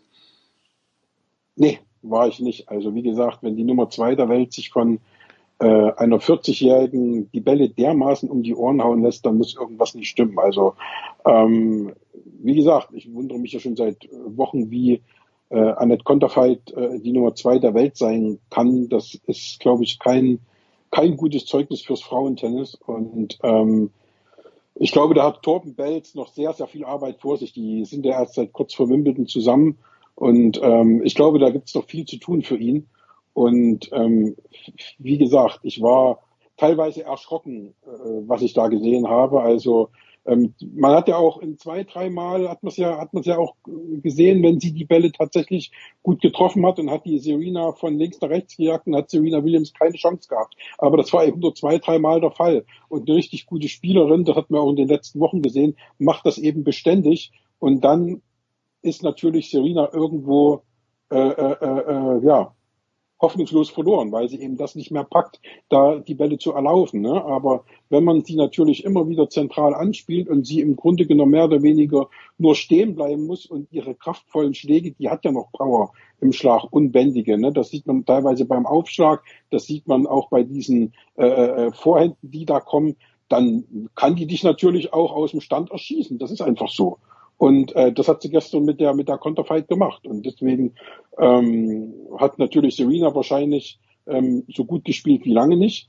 Aber Konterfeit auch für mich als Nummer 2 der Welt muss eine 40-jährige Serena Williams, die ihr letztes Turnier bestreitet, muss die schlagen. Also da lasse ich auch keine Luft dran. Ja, also die Frage wurde gestern auch gestellt, wie kann Annette Konterfeit Nummer 2 der Welt sein? Hat er im letzten Jahr im Herbst einfach sehr gut gespielt. Die Ergebnisse muss er erst mal bestätigen. Aber natürlich, wenn man diesen Abend gesehen hat, der erste Abend vielleicht weniger, weil Kovinic, dachte ich auch, dass die besser abschneidet. Die war überwältigt von der Situation. Ja. Ja. Ich habe jetzt in unserem Tippspiel im internen habe ich Serena gegen Ayla Tomljanovic rausfliegen. Also ich habe Serena tatsächlich gesetzt gehabt, dass sie gewinnt gegen Konterweit, einfach weil Konterweit, weil Konterweit auch in Wimbledon nicht gut gespielt hat gegen Niemeyer. Im ersten Satz war sie irgendwie nicht präsent, im zweiten wollte sie dann ein bisschen mehr. Also gestern wollte sie schon sehr, finde ich. Aber da hast du natürlich recht, Sebastian, aber ich sag's ja auch nochmal, Serena hat schon an sich gearbeitet. Also in Wimbledon war sie nicht da, wie auch nach so einer langen Pause. Verliert in Toronto früh, verliert in Cincinnati früh, aber sie schon, also war schon gut und die Energie natürlich, die sie mitbringt, ich werde sie vermissen, Sebastian, und zwar wirklich. Ja, natürlich, die wird das ganze Tennis vermissen, also die wird jeder vermissen, weil nennen wir eine, die dann praktisch nach Scharapovas Rücktritt und nach Serenas Rücktritt, der praktisch in diesen Bereich kommen kann, jetzt mal auf eine andere Ebene gezogen, wo sitzt Tiger Woods auf der Tribüne, Lindsey Vonn, Bill Clinton, wo sitzen die Leute? Die sitzen bei keiner der anderen Spielerinnen auf der Tribüne, um die Tennis spielen zu sehen. So. Und da gab's nur Sharapova, wo alles voll war mit Prominenten, und da gibt's eben Serena Williams, wo alles voll ist mit Prominenten, die anziehen, die irgendwie eine Magie haben, wenn sie den Raum betreten. Also das ist einfach eine Energie, die freisetzen, die wird's jetzt dann nicht mehr geben. Und wie gesagt, ich vergleiche jetzt ungern ein Rasenturnier mit einem Hartplatzturnier, also Wimbledon mit New York. Aber deswegen war ich eben so überrascht da. Ich sehe schon, dass eben Serena, du hast ja gerade gesagt, in Toronto und Cincinnati raus ist. Das war erst, also ist jetzt nicht Monate her, das war erst vor 3 Wochen. Also das ist relativ dicht an diesen US Open dran. Also was ist da passiert, dass die jetzt dann auf einmal tatsächlich die Chance, muss man ja auch erstmal nutzen, wenn die Gegnerin sie dir gibt, so wie Konterfei das gestern getan hat. So, die Chance musst du ja erstmal nutzen. So, und die hat sie genutzt, sie war da. Sie hat die Bälle präzise getroffen, sie hat die Power in den Schlägen gehabt und hat dann die Este weggeputzt. So. Und da bin ich jetzt mal gespannt. Also Tomljanovic ist weit von der Nummer 2 entfernt. Also das halte ich nicht für unmöglich. Also an deiner Stelle hätte ich jetzt, glaube ich, die Serena nochmal als Siegerin gesetzt. Also Tomljanovic, glaube ich, wenn sie jetzt nicht klinisch tot ist, durch die 3 Sätze, glaube ich, dass sie Tomljanovic schlagen kann. Ich hatte auch gestern übrigens nach dem 2. Satz, dachte ich, okay, jetzt zu klar, also jetzt ist er halt, gerade nach den langen Rallyes, da musste sie ja schon immer ein bisschen pumpen. Da dachte ich, wenn sie die immer weiter in lange Rallyes verstrickt, dann wird irgendwann die Kondition bei Serena flöten gehen. Aber sie hat alles falsch gemacht, was man falsch machen konnte, Konterweit. Und insofern ist dann der 3. Satz tatsächlich zu Serenas Gunsten ausgegangen. Wie gesagt, ich kann es immer noch nicht glauben. Ja, und das ist was natürlich niemand glauben kann, ist die Spielansetzung, denn heute Abend, Donnerstag, beginnt die Night Session mit einem Frauendoppel. Mit einem Doppel, ja. Aber ich glaube, die wollen die halt irgendwo verabschieden. Also ich habe auch gestern gedacht, nachdem die schon wieder dieses Video eingespielt hatten, was sie auch schon nach dem ersten Match eingespielt hatten, dass dann am Montag kam dann Billie Jean King, dachte ich, jetzt kommt wieder vielleicht eine andere Spielerin aus der vormaligen Zeit, Steffi Graf oder so, oder Martina Hingis oder so, also dass da nochmal irgendjemand reinkommt und sie auch nochmal verabschiedet. Das hatte ich eigentlich fast erwartet, muss man sagen. Und in weister Voraussicht, die Ansetzungen kamen ja schon vor diesem Spiel gegen Konterfeit. Also da war ja schon klar, dass sie heute Abend wieder die Night Session eröffnet. Und da glaube ich, dass das eben wirklich sie wollen sie würdig verabschieden zu einer christlichen Uhrzeit, wo auch noch alle möglichen Leute vorm Fernseher sitzen können, ne? Wenn danach Wenn du sie als zweites Spiel hast und hast davor vielleicht ein episches Männermatch, nachts um 1 guckt auch in Amerika nicht so viel. Es sind auch in Amerika nicht so viele, die dann noch Tennis gucken. Aber wenn 19 Uhr, wenn du beginnst und dann bist du gegen 21 Uhr, kannst du sie verabschieden. Also die wird 19 Uhr durchspielen, die Night Session, solange sie im Wettbewerb ist, egal in welchem Wettbewerb. Also da bin ich mal gespannt. Die würden sogar ein Mix ansetzen um 19 Uhr auf dem in Arthur Ashe. Also 100 Pro, wenn sie spielt. Sie hat sich's verdient natürlich durch ihre Verdienste, aber es ist auch eine kleine Wettbewerbsverzerrung, weil wenn sie nämlich an einem Dienstag oder an einem Freitag um 14 Uhr raus muss, wo es wirklich heiß ist, sind ganz andere Voraussetzungen. Aber wie gesagt, ganz ehrlich, das hat sie sich verdient. Ja, und, ja. Dadurch, dass sie ja auch schon angekündigt hat, es ist ihr letztes Spiel, sonst wäre das, glaube ich, auch anders. Es ist ihr letztes Turnier, sonst wäre das, glaube ich, auch anders. All the credit to her, wie Sascha immer sagt. Also das ist wirklich, sollen sie machen. Da habe ich überhaupt nichts dagegen diesmal. Also die soll meinetwegen eine festgelegte Anfangszeit jeden Tag von 19 Uhr haben. Ob Doppel mixt, spielt sie ja nicht, aber selbst dann würden sie die 19 Uhr spielen lassen. Und im Einzel sowieso. Also alles gut. Da habe ich tatsächlich nichts dagegen. Ja, wir sprechen gleich noch ein bisschen mehr über Tennis, aber einen Mann, den Sebastian in der Aufzählung der Prominenten vergessen hat, hat natürlich das Outfit-Duell gewonnen mit allen anderen. Das war wer? Spike Lee, den Spike Lee natürlich, ja. Spike Lee. Da sitzt du einfach ungläubig vor dem Fernseher und denkst, Alter, welche Drogen muss man nehmen? Also Spike kann's tragen. Und da saß er auch nicht nur so da, sondern da ist er auch voll abgegangen. Also das ist ja, es gibt ja auch in New York, du wirst dich erinnern, bei langweiligeren Matches gibt's da auch immer irgendwie so einen, der da im Oberrang steht und dann ein T-Shirt nach dem anderen auszieht. Ich weiß gar nicht, wie viele T-Shirts der anhat, irgendwie 12 oder 13 Stück. Und da ist immer eine mächtige Party, wenn der da anfängt, seinen Tanz aufzuführen. Und das hat mir bei Spike Lee noch gefehlt. Aber wie gesagt, aufgrund der Promis, man hört es dann immer, wenn dann die Kamera auf den Bänken ist und die Spielerin zeigt und im Hintergrund hört man aus irgendwelchen unerfindlichen Gründen die Masse toben auf einmal mit einem Jubelorkan. Und zumindest die englischen Kommentatoren oder die amerikanischen, die ja im Stadion sitzen, die erzählen dann immer wenn sie sich wundern, warum jetzt die Leute schreien, auf dem Screen wird gerade der und der gezeigt, ne? Mike Tyson oder eben Tiger Woods gestern oder eben Bill Clinton oder Spike Lee oder irgendwelche amerikanischen Serien-Schauspieler, die hier kein Schwein kennt. Also da ist schon was geboten und das können natürlich leider Gottes die Eurosport-Kommentatoren, die in Deutschland sitzen, nicht sagen. Also, weil die das einfach nicht sehen. Ja, Spike Lee hat, glaube ich, wirklich alles. Ich weiß nicht, vielleicht hoffentlich hat er keine schlimme Jugend gehabt, aber irgendwie als Erwachsener hat er alles richtig gemacht. Ja, der hat geile Filme gemacht. Der ist hoffentlich independently rich oder ganz sicher und der ist einfach so ein Sportfan, weil er immer bei den Knicks auch auf dem Parkett sitzt. Also alles richtig gemacht und ich bin schon gespannt, wer am Freitag am Abend einläuft. Sebastian, danke. Kurze Pause, Big Show, ja, es ist 575, auch wenn ich im folgenden Teil was anderes sagen werde. Gleich geht's weiter mit Michael Kohlmann.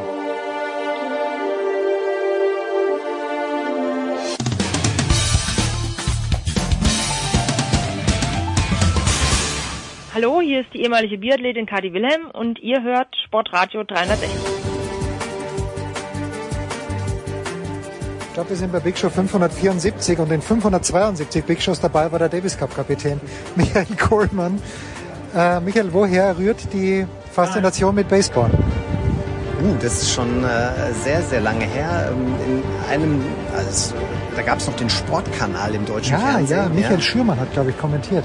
Absolut. Und Markus Gaut möglicherweise auch. Da habe ich mit meinem damaligen Mannschaftskollegen Carsten Brasch einen Abend verbracht und er hat dann gesagt, komm, wir gucken Baseball auf dem Sportkanal und haben dann Atlanta Braves damals geschaut und so kam auch... Das muss 91, 92 gewesen sein. So um den Dreh. Ja. Die Verbindung zu den Atlanta Braves, dadurch verfolge ich die Mannschaft und ja, das war immer meine Mannschaft und bleibt auch meine Mannschaft. Was fasziniert dich jetzt, also ganz speziell am Baseball als der Sportart?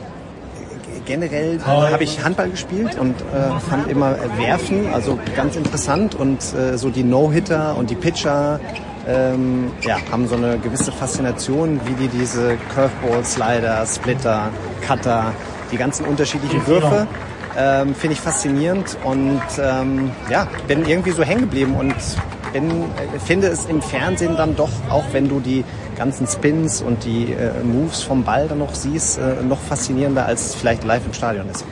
Pass auf, jetzt kommt was, worauf ich mich tagelang vorbereitet habe. Baseball lebt ja unheimlich von der Statistik. Und beim Baseball siehst du auch, wenn jetzt eine Mannschaft mit der Shift verteidigt zum Beispiel, oder du bringst da den Werfer rein, wo du weißt, der schneidet gegen den Hitter gut ab. Also beim Baseball lässt sich was mit der Statistik machen. Welche Statistiken sind für dich beim Tennis wichtig, wo du wirklich sagst, okay, damit gibt's überhaupt sowas, damit könnt ihr was, ich weiß, ihr habt ja so eine Art Datenbank, aber welche Statistiken sind für dich da überhaupt wichtig? Also erstmal sind alle Statistiken, haben einen gewissen Wert und finde ich auch wichtig. Die Frage ist immer nur, wie setzt du die an oder wie setzt du sie um oder beziehungsweise auch, wie viel von den ganzen Statistiken und Daten gibst du an deinen Spieler weiter? Kann der damit umgehen? Was braucht der? Ne? Also das ist halt so ein bisschen die Krux. Es gibt Spieler, die brauchen das, die wollen das auch haben. Es gibt aber auch Spieler, die würdest du damit eher verwirren mit den ganzen Daten. Ich glaube, dass es als Coach schon wichtig ist, diese Zahlen zu wissen, auch und das dann in Kombination, wenn du am Platz sitzt und ein Match siehst, dann auch an den Spieler weiterzugeben, die Informationen. So, also ich finde so ein bisschen so Aufschlagrichtung, was passiert bei Breakbällen, was spielt er, wenn es ein wichtiger Punkt ist, hat er da spezielle Spielzüge. Also es gibt ja schon mittlerweile so viele Sachen, die du da rausziehen kannst aus einzelnen Matches und es hilft dir vielleicht nicht, jedes Match zu gewinnen, aber es gibt dir einen gewissen Vorteil manchmal in wichtigen Situationen vielleicht. Wer macht eure Datenbank? Habt ihr bringt sich da jeder ein oder gibt es da wirklich einen Menschen, der... Es gibt ja der O'Shaughnessy ist einer. O'Shaughnessy gibt's, dann gibt's glaube ich ein paar Franzosen. Es gibt mittlerweile schon sehr, sehr viele, die das machen. Bei uns läuft's über Björn Simon seit Jahren schon, der mittlerweile in Hessen Verbandstrainer ist. Der bereitet uns für den Davis Cup immer die Matches vor und mit dem war ich jetzt heute Morgen auch wieder im Austausch, was wir für Matches nehmen für den Davis Cup jetzt in Hamburg, welche Partien wir uns da rausziehen und was wir alles haben wollen. Also der hat genau das gleiche Programm. Es ist jetzt, ich glaube, wenn du das Programm hast, dann können das relativ viele, aber es gibt verschiedene Anbieter und wir machen es mit Björn. In Wahrheit schaue ich nämlich mit Michael Kohlmann jetzt hier gerade Frauendoppel an, Nicole Mellinger und ich weiß gar nicht, wie die Frau Perez mit Vornamen heißt und der unglaubliche Aufschlag von Madison Brangle. Nein, Alex de Menauer ist hier auf dem Platz 5 gegen Christian Garin. Jetzt nur mal die ganz übergeordnete Frage. Dieser Platz 5 hat gestern gesehen Hurkacz, Muguruza und Rublev. Verstehst du das, warum die Veranstalter diesen Platz, der ja eigentlich publik und klein ist, so gut besetzen? Kann ich dir nicht genau sagen. Das Einzige, was ich immer sagen würde, ist, es ist oben noch für ein kleines Fernsehstudio, dass man da vielleicht auch die Partien direkt kommentieren kann, live am Platz. Auf der anderen Seite kannst du vom Platz 4 und 6 auch noch rüber gucken. Also so klein ist er, glaube ich, gar nicht. Aber warum der jetzt so hier gefördert wird. Schon mal prominent besetzt, gell? Absolut. Also heute. Also ich finde Garin gegen de Menauer, gut, Garin ist jetzt zurückgefallen, ist aber keine schlechte Partie. Ja, absolut. Also gestern fand ich halt auch Rublev, Hurkacz und Muguruza, das war schon auffallend, dass sie hier gute Spieler platziert haben. Du merkst, wie ich um das Thema deutsche Spieler herumtänzle, aber wenn jetzt Hurkacz kommt natürlich als Favorit hierher, so, und Oscar hat das erste Spiel seit seiner Verletzung, ist wieder zurück. Was hast du gesehen beim Oscar? Was hat dir gefallen beim Oscar? Also das Allerwichtigste war erstmal, dass er keine Probleme hatte und auch keine Schmerzen und auch im Nachgang hat das Knie nicht reagiert. Also das würde ich jetzt erstmal sagen, war was sehr, sehr positiv war. Ansonsten hast du natürlich gemerkt, dass so ein paar Sachen nach 8 Wochen Pause einfach ein bisschen fehlen. Diese Sicherheit, auch das Selbstvertrauen in den wichtigen Situationen, die Schläge, auf die er sich davor immer verlassen konnte. Ich sag's mal, es waren so 2-3 Situationen, wo er sich den Gegner eigentlich nach vorne holt, um ihn dann zu überloppen. Ich meine, sein Lob oder mit Rückhand, gerade dieser Rückhandlob, den habe ich noch nie gesehen, dass er den verschlagen hat. Es war zweimal in wichtigen Situationen, dass er damit einen Punkt verloren hat. Ich glaube, einmal zum Break und einmal auch bei einem wichtigen Punkt. Und da siehst du einfach, dass so ein paar Sachen halt, dass er sich die wieder erarbeiten muss. Und ich glaube aber, dass mit dem Gewissen, dass sein Knie jetzt wirklich in Ordnung ist und dass er jetzt 2 Wochen Zeit hat, da hart zu trainieren und sich wieder in Schwung zu bringen. Und klar, jetzt hat er ein Match gehabt, was auch immer ganz gut ist. Hat er jetzt nicht gewonnen. Das ist mit Sicherheit auch nicht optimal, aber da bin ich eigentlich relativ positiv, dass wir das in 2 Wochen bis unser erstes Spiel in Hamburg ist, dass er da auf einem sehr, sehr guten Weg sein wird. Wird es jemand wie Oskar was bringen, dass er einfach hier bleibt, wenn er die Möglichkeit besteht und hier mit guten Leuten trainiert? Oder ist für Oskar die Idee, nach Hause zu fliegen und dort zu trainieren? Ja, also da würde ich jetzt auch nach Hause fliegen, sich weiter vorbereiten, Fitness gut im Fitnessbereich weiterhin arbeiten, dass er wirklich auf dem Platz seine Bewegungen reinkriegt, da nicht drüber nachdenken, ne? Diese Sicherheit auch beim Bewegen in die Ecken wieder zu kommen, ohne vielleicht das andere Bein ein bisschen mehr zu belasten. Und das sind einfach diese Abläufe, die er trainieren muss, und die muss er zu Hause trainieren. Hat mit Peter Moreigen seinen Heimattrainer da, hat ein Team um sich rum, mit Mats Moreigen ja auch gute Trainingspartner. Also da ist es richtig, ich glaube, er fliegt heute absolut richtig, dass er sich im eigenen Umfeld dann da weiter vorbereitet. Ja, Tennis TV glaubt übrigens, dass Peter Morein der Vater von Oskar Otto ist, aber das war in Halle mehrmals eingeblendet. Jetzt muss man natürlich sagen, dass die Auslosung, sie hätte noch ein ganz kleines bisschen bescheidener ausfallen können, wenn die Deutschen gegen Nadal und gegen Medvedev hätten spielen müssen, aber vier deutsche Starter, 4-mal gegen Gesetzte. Ja, gut, da kann man niemandem einen Strick draus drehen. Und Altmaier 5 Sätze gegen Sinner ist so gesehen die Leistung in Ordnung. Natürlich will man gewinnen, aber dass Maxi gegen Cilic Außenseiter ist, Goyo gegen Rune wahrscheinlich auch, also keine Überraschung, leider. Nee, leider nicht. Also wir haben leider keine Überraschung gesehen. Die hätten wir uns, glaube ich, alle gewünscht. Ich habe jetzt gerade irgendwo eine Statistik gehört, nach 38 Jahren wieder mal, dass kein Deutscher in der zweiten Runde ist. Das ist schon eine krasse Zahl, absolut. Und wir sind da auch mit Sicherheit nicht glücklich drüber. Aber so wie die Partien gelaufen sind und wie die Matches hier waren, so wie du sagst, war es leider oder war keine Überraschung dabei.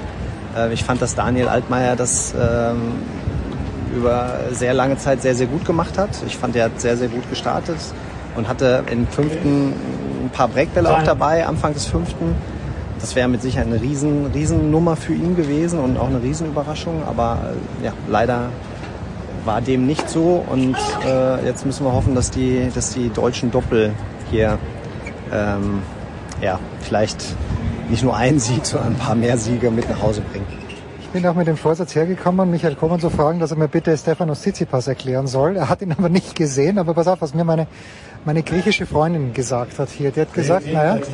Tsitsipas hat an diesen Court, an Louis Armstrong Stadium, 2 so schlechte Erinnerungen. Er hat dort gegen Rublev verloren und hat 2020 dann gegen Čorić verloren, wo er, glaube ich, 6-7 Matchbälle gehabt hat. Und jetzt kommt auf diesen Court, spielt gegen Galan. Ich glaube, Sascha hat gegen den ja bei den Olympischen Spielen gespielt. Also Sascha hätte nur verlieren können, wenn er einschläft am Platz und sich zu Tode langweilt. Und Galan kann Tsitsipas nicht schlagen. Aber glaubst du daran, dass es sowas gibt, dass man irgendwo hinkommt auf einen Tennisplatz und sagt, nee, das spüre ich mich einfach nicht? Geht denn? Wer verliert 0 und 1 die ersten beiden Sätze? Also, dass man sich irgendwo nicht so wohl fühlt, das glaube ich schon, dass es das gibt. Dass es jetzt es sind unglaublich schnelle Plätze, dass er gegen einen Galan, der jetzt auch nicht bekannt ist für unglaubliche Return-Qualität oder unglaubliche Aufschläge, dass es dann 0-11 stand an einer gewissen Zeit. Und das, also so schlimm kann diese Erinnerung und dieses, was er da vielleicht in seinem Gehirn verankert hat, nicht sein. Das muss meines Erachtens andere Gründe gehabt haben. Ich habe gehört, dass er halt auch sich in Physio hat kommen lassen. Also vielleicht waren körperliche Probleme dabei, vielleicht aber auch nicht. Also was man definitiv festhalten kann, ist, dass er sicher ein ganz, ganz schlechtes Match gespielt hat, weil die Plätze sind so schnell und dass ein Spieler wie Tsitsipas 0-11 startet gegen einen Aschespezialist, würde ich jetzt nicht sagen, aber der jetzt auch nicht bekannt dafür ist, dass er auf schnellen Belegen unglaubliche Ergebnisse hat. Da müssen andere Sachen mit reingespielt haben. Und Taylor Fritz ist gleich der Nächste, der hierher kommt. Der gewinnt Indian Wells, wo wahrscheinlich die Bedingungen komplett anders waren, andere Bälle. Aber trotzdem kommt hierher und verliert dann gegen Brandon Holt. Das ist auch was, ist das der Druck, denkst du, der da auch eine Rolle spielt, wo er halt in diesem Jahr vielleicht wirklich eine Chance gehabt hätte, vielleicht mal ins Viertelfinale zu kommen? klar, also ich sage jetzt mal, ich habe bei vielen gehört, dass Taylor Fritz so ein kleiner Geheimfavorit für einige war. Und klar spielt das irgendwo auch eine Rolle mit. Ne? Man spielt da gegen einen anderen Amerikaner, der mit Sicherheit ihn gut kennt und ein Spiel hat, was auf schnellen Belegen auch ganz, ganz passabel ist. Und dann kommt man in so einen Strudel rein manchmal und macht sich Gedanken auf dem Platz, die vielleicht da nicht normalerweise nicht hingehören, wo man sich eigentlich um seine Vorhand, Rückhand, Aufschlag, vielleicht die Stärken des Gegners noch ein bisschen Gedanken machen sollte. Aber ja, das ist der Sport. Also ich sage jetzt mal, deswegen lieben wir auch den Sport, dass solche Überraschungen mal zustande kommen. Aber wie gesagt, leider haben wir aus deutscher Sicht diese Überraschung dieses Jahr nicht geschafft. So, jetzt nochmal zurück zum Davis Cup. Wir sehen hier den Menauer. Gestern hat Goffin gespielt, Nummer 1 Belgien, hat zweimal aufs Match serviert im fünften Satz gegen Musetti. Ich kann mit einem Sieg von Musetti gut leben, weil ich finde ihn zum Zuschauen, obwohl ich ihn Goffin auch zum Zuschauen irgendwie lässig finde, weil so viel macht das an Möglichkeiten. Aber wie gut ist Goffin wieder aus deiner Sicht? Also, weil er ist ja nicht mehr so klar. Er war 2017, 2018, bevor er sich da verletzt hat, war er sehr, sehr stark. Wie gut ist er wieder? Auch gegen, jetzt, Sascha hat ja auch keine Matches gespielt. Ja, das ist halt, ne, das, also, ich sag mal, das ist, das ist schwer einzuschätzen. Also A, sage ich jetzt mal, ist Goffin wieder ganz gut, spielt ordentlich. Ich würde immer sagen, dass wenn unsere Spieler, Sascha oder auch Oskar, ihre Leistung bringen und gut spielen, dann gewinnen sie so eine Partie. Aber wenn du ein bisschen schwächelst oder auch ein bisschen unsicher bist, dann kann es dir halt ganz schnell passieren, dass ein Goffin dich dann schlägt an einem gewissen Tag. Aber auch in Deminau habe ich gesehen gegen Krajinovic, klar, der führt jetzt hier auch wieder Satz und Break, aber auch da, wenn Sascha an seine Leistung rankommt, finde ich, sollte er auch Alex Deminau schlagen. Wie wir jetzt ja auch beim Oscar gesehen haben, so das erste Match nach einer langen Zeit. Und das wird beim Sascha das erste Match sein. Ja, das ist halt nicht so leicht. Also da sind schon viele Sachen, die dann mit rein gehören und reinkommen müssen, die auch klappen müssen. Und wie gesagt, ich hoffe, dass alle hundertprozentig fit sind und dass wir dann noch ein paar sehr gute Vorbereitungstage haben. Bisher haben wir es immer einigermaßen hinbekommen, dass die Jungs dann ihre Leistungen gebracht haben im Davis Cup. Dieses Jahr ist mit Sicherheit eine besondere Situation aufgrund der langen Pause. Aber ich bin immer noch guter Dinge, dass wir das schaffen. Und wie gesagt, also das sind 3 Partien, die wir haben. Und Mittwoch, Freitag, Sonntag? Genau, wir starten gegen Frankreich. Auch nicht so leicht. Adrian Mannarino, klar, der hat gerade Winston-Salem gewonnen, hat hier gestern verloren. Renderknecht spielt heute gegen Renderknecht ist noch dabei, der Bonsi ist noch dabei. Die haben eine sehr ausgeglichene Mannschaft auch jetzt von den Namen her keinen, den wir fürchten müssen. Aber klar, die Konstellation ist so, dass wir zusehen müssen, dass wir unsere Jungs erstmal 100% fit kriegen und dann irgendwie uns in diese Partien reinarbeiten müssen. Einen habe ich noch. Jetzt, es war früher so beim klassischen Davis Cup, wo ihr Freitag bis Sonntag gespielt habt, dass ihr trefft euch am Montag, habt die ganze Woche Zeit, euch einzuspielen. Jetzt haben wir schon gesagt, okay, es geht Mittwoch schon los. Wie ändert das deinen Plan? Und gerade auch jetzt im Hinblick darauf, dass eben Sascha und Oskar keine Spiele haben. Also kommen die da 2 Tage früher nach Hamburg oder ist der Platz vielleicht noch gar nicht fertig? Also offiziell ist der Platz oder es gibt die Trainingsmöglichkeiten ab Samstag. Vorteil ist natürlich jetzt, dass keiner hier mehr drin ist. Also wir treffen uns dementsprechend auf jeden Fall am Freitag schon in Hamburg. Der Sascha wird sogar schon ein paar Tage früher da sein. Struffi spielt jetzt noch einen Challenger in Frankreich in der Woche vorher. Da hoffen wir halt auch, dass er da vielleicht auch noch den einen oder anderen Sieg einfängt, sich auf Hartplatz da gut vorbereitet. Die Doppeljungs hoffen wir, dass sie auch noch hier ein paar Runden gewinnen, so dass verändert im Endeffekt jetzt nichts Großartiges. Wir werden trotzdem 4-5 Tage vorher da sein, uns mit den Bedingungen vertraut machen und dann halt entscheiden, wer dann am Mittwoch das erste Match spielt.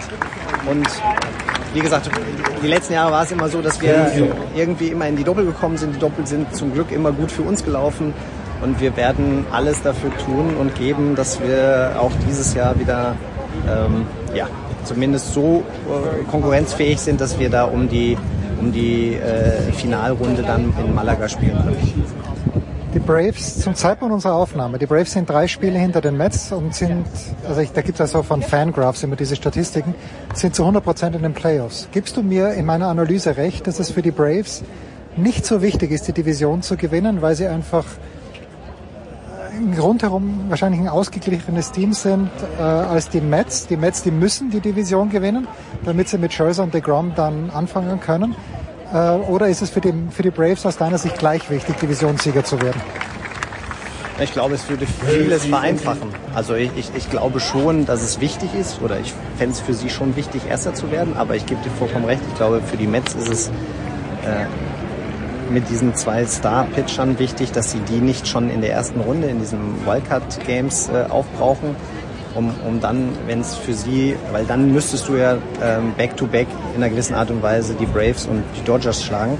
Und da würde ich sagen, das ist der Haken halt für die Mets. Bei den Braves glaube ich, dass sie nicht diesen Star-Pitcher haben, sondern dass sie sehr ausgeglichen besetzt sind. Und dass sie, wenn sie in so einen Lauf reinkommen, wie es das letzte Jahr war, das dann auch in einer gewissen Art und Weise anders regeln können. Aber generell würde ich mir wünschen, dass sie trotzdem die Division gewinnen und dann ein bisschen entspannter in die Playoffs reingehen können. Coach Übel wünscht sich was anderes. Das war's, die Big Show 574. Danke Michael, danke allen anderen. Nächste Woche wieder. Das war die Big Show auf sportradio360.de. Folgen Sie uns auf Twitter, klicken Sie den Gefällt-mir-Button auf unserer Facebook-Seite und abonnieren Sie uns via RSS-Feed oder auf iTunes. Die nächste Ausgabe der Big Show gibt es am kommenden Donnerstag. Bis dahin sollten Sie die Zeit nutzen und die weiteren Angebote auf sportradio360.de wahrnehmen. Play Ball! Da ist gar nichts toll!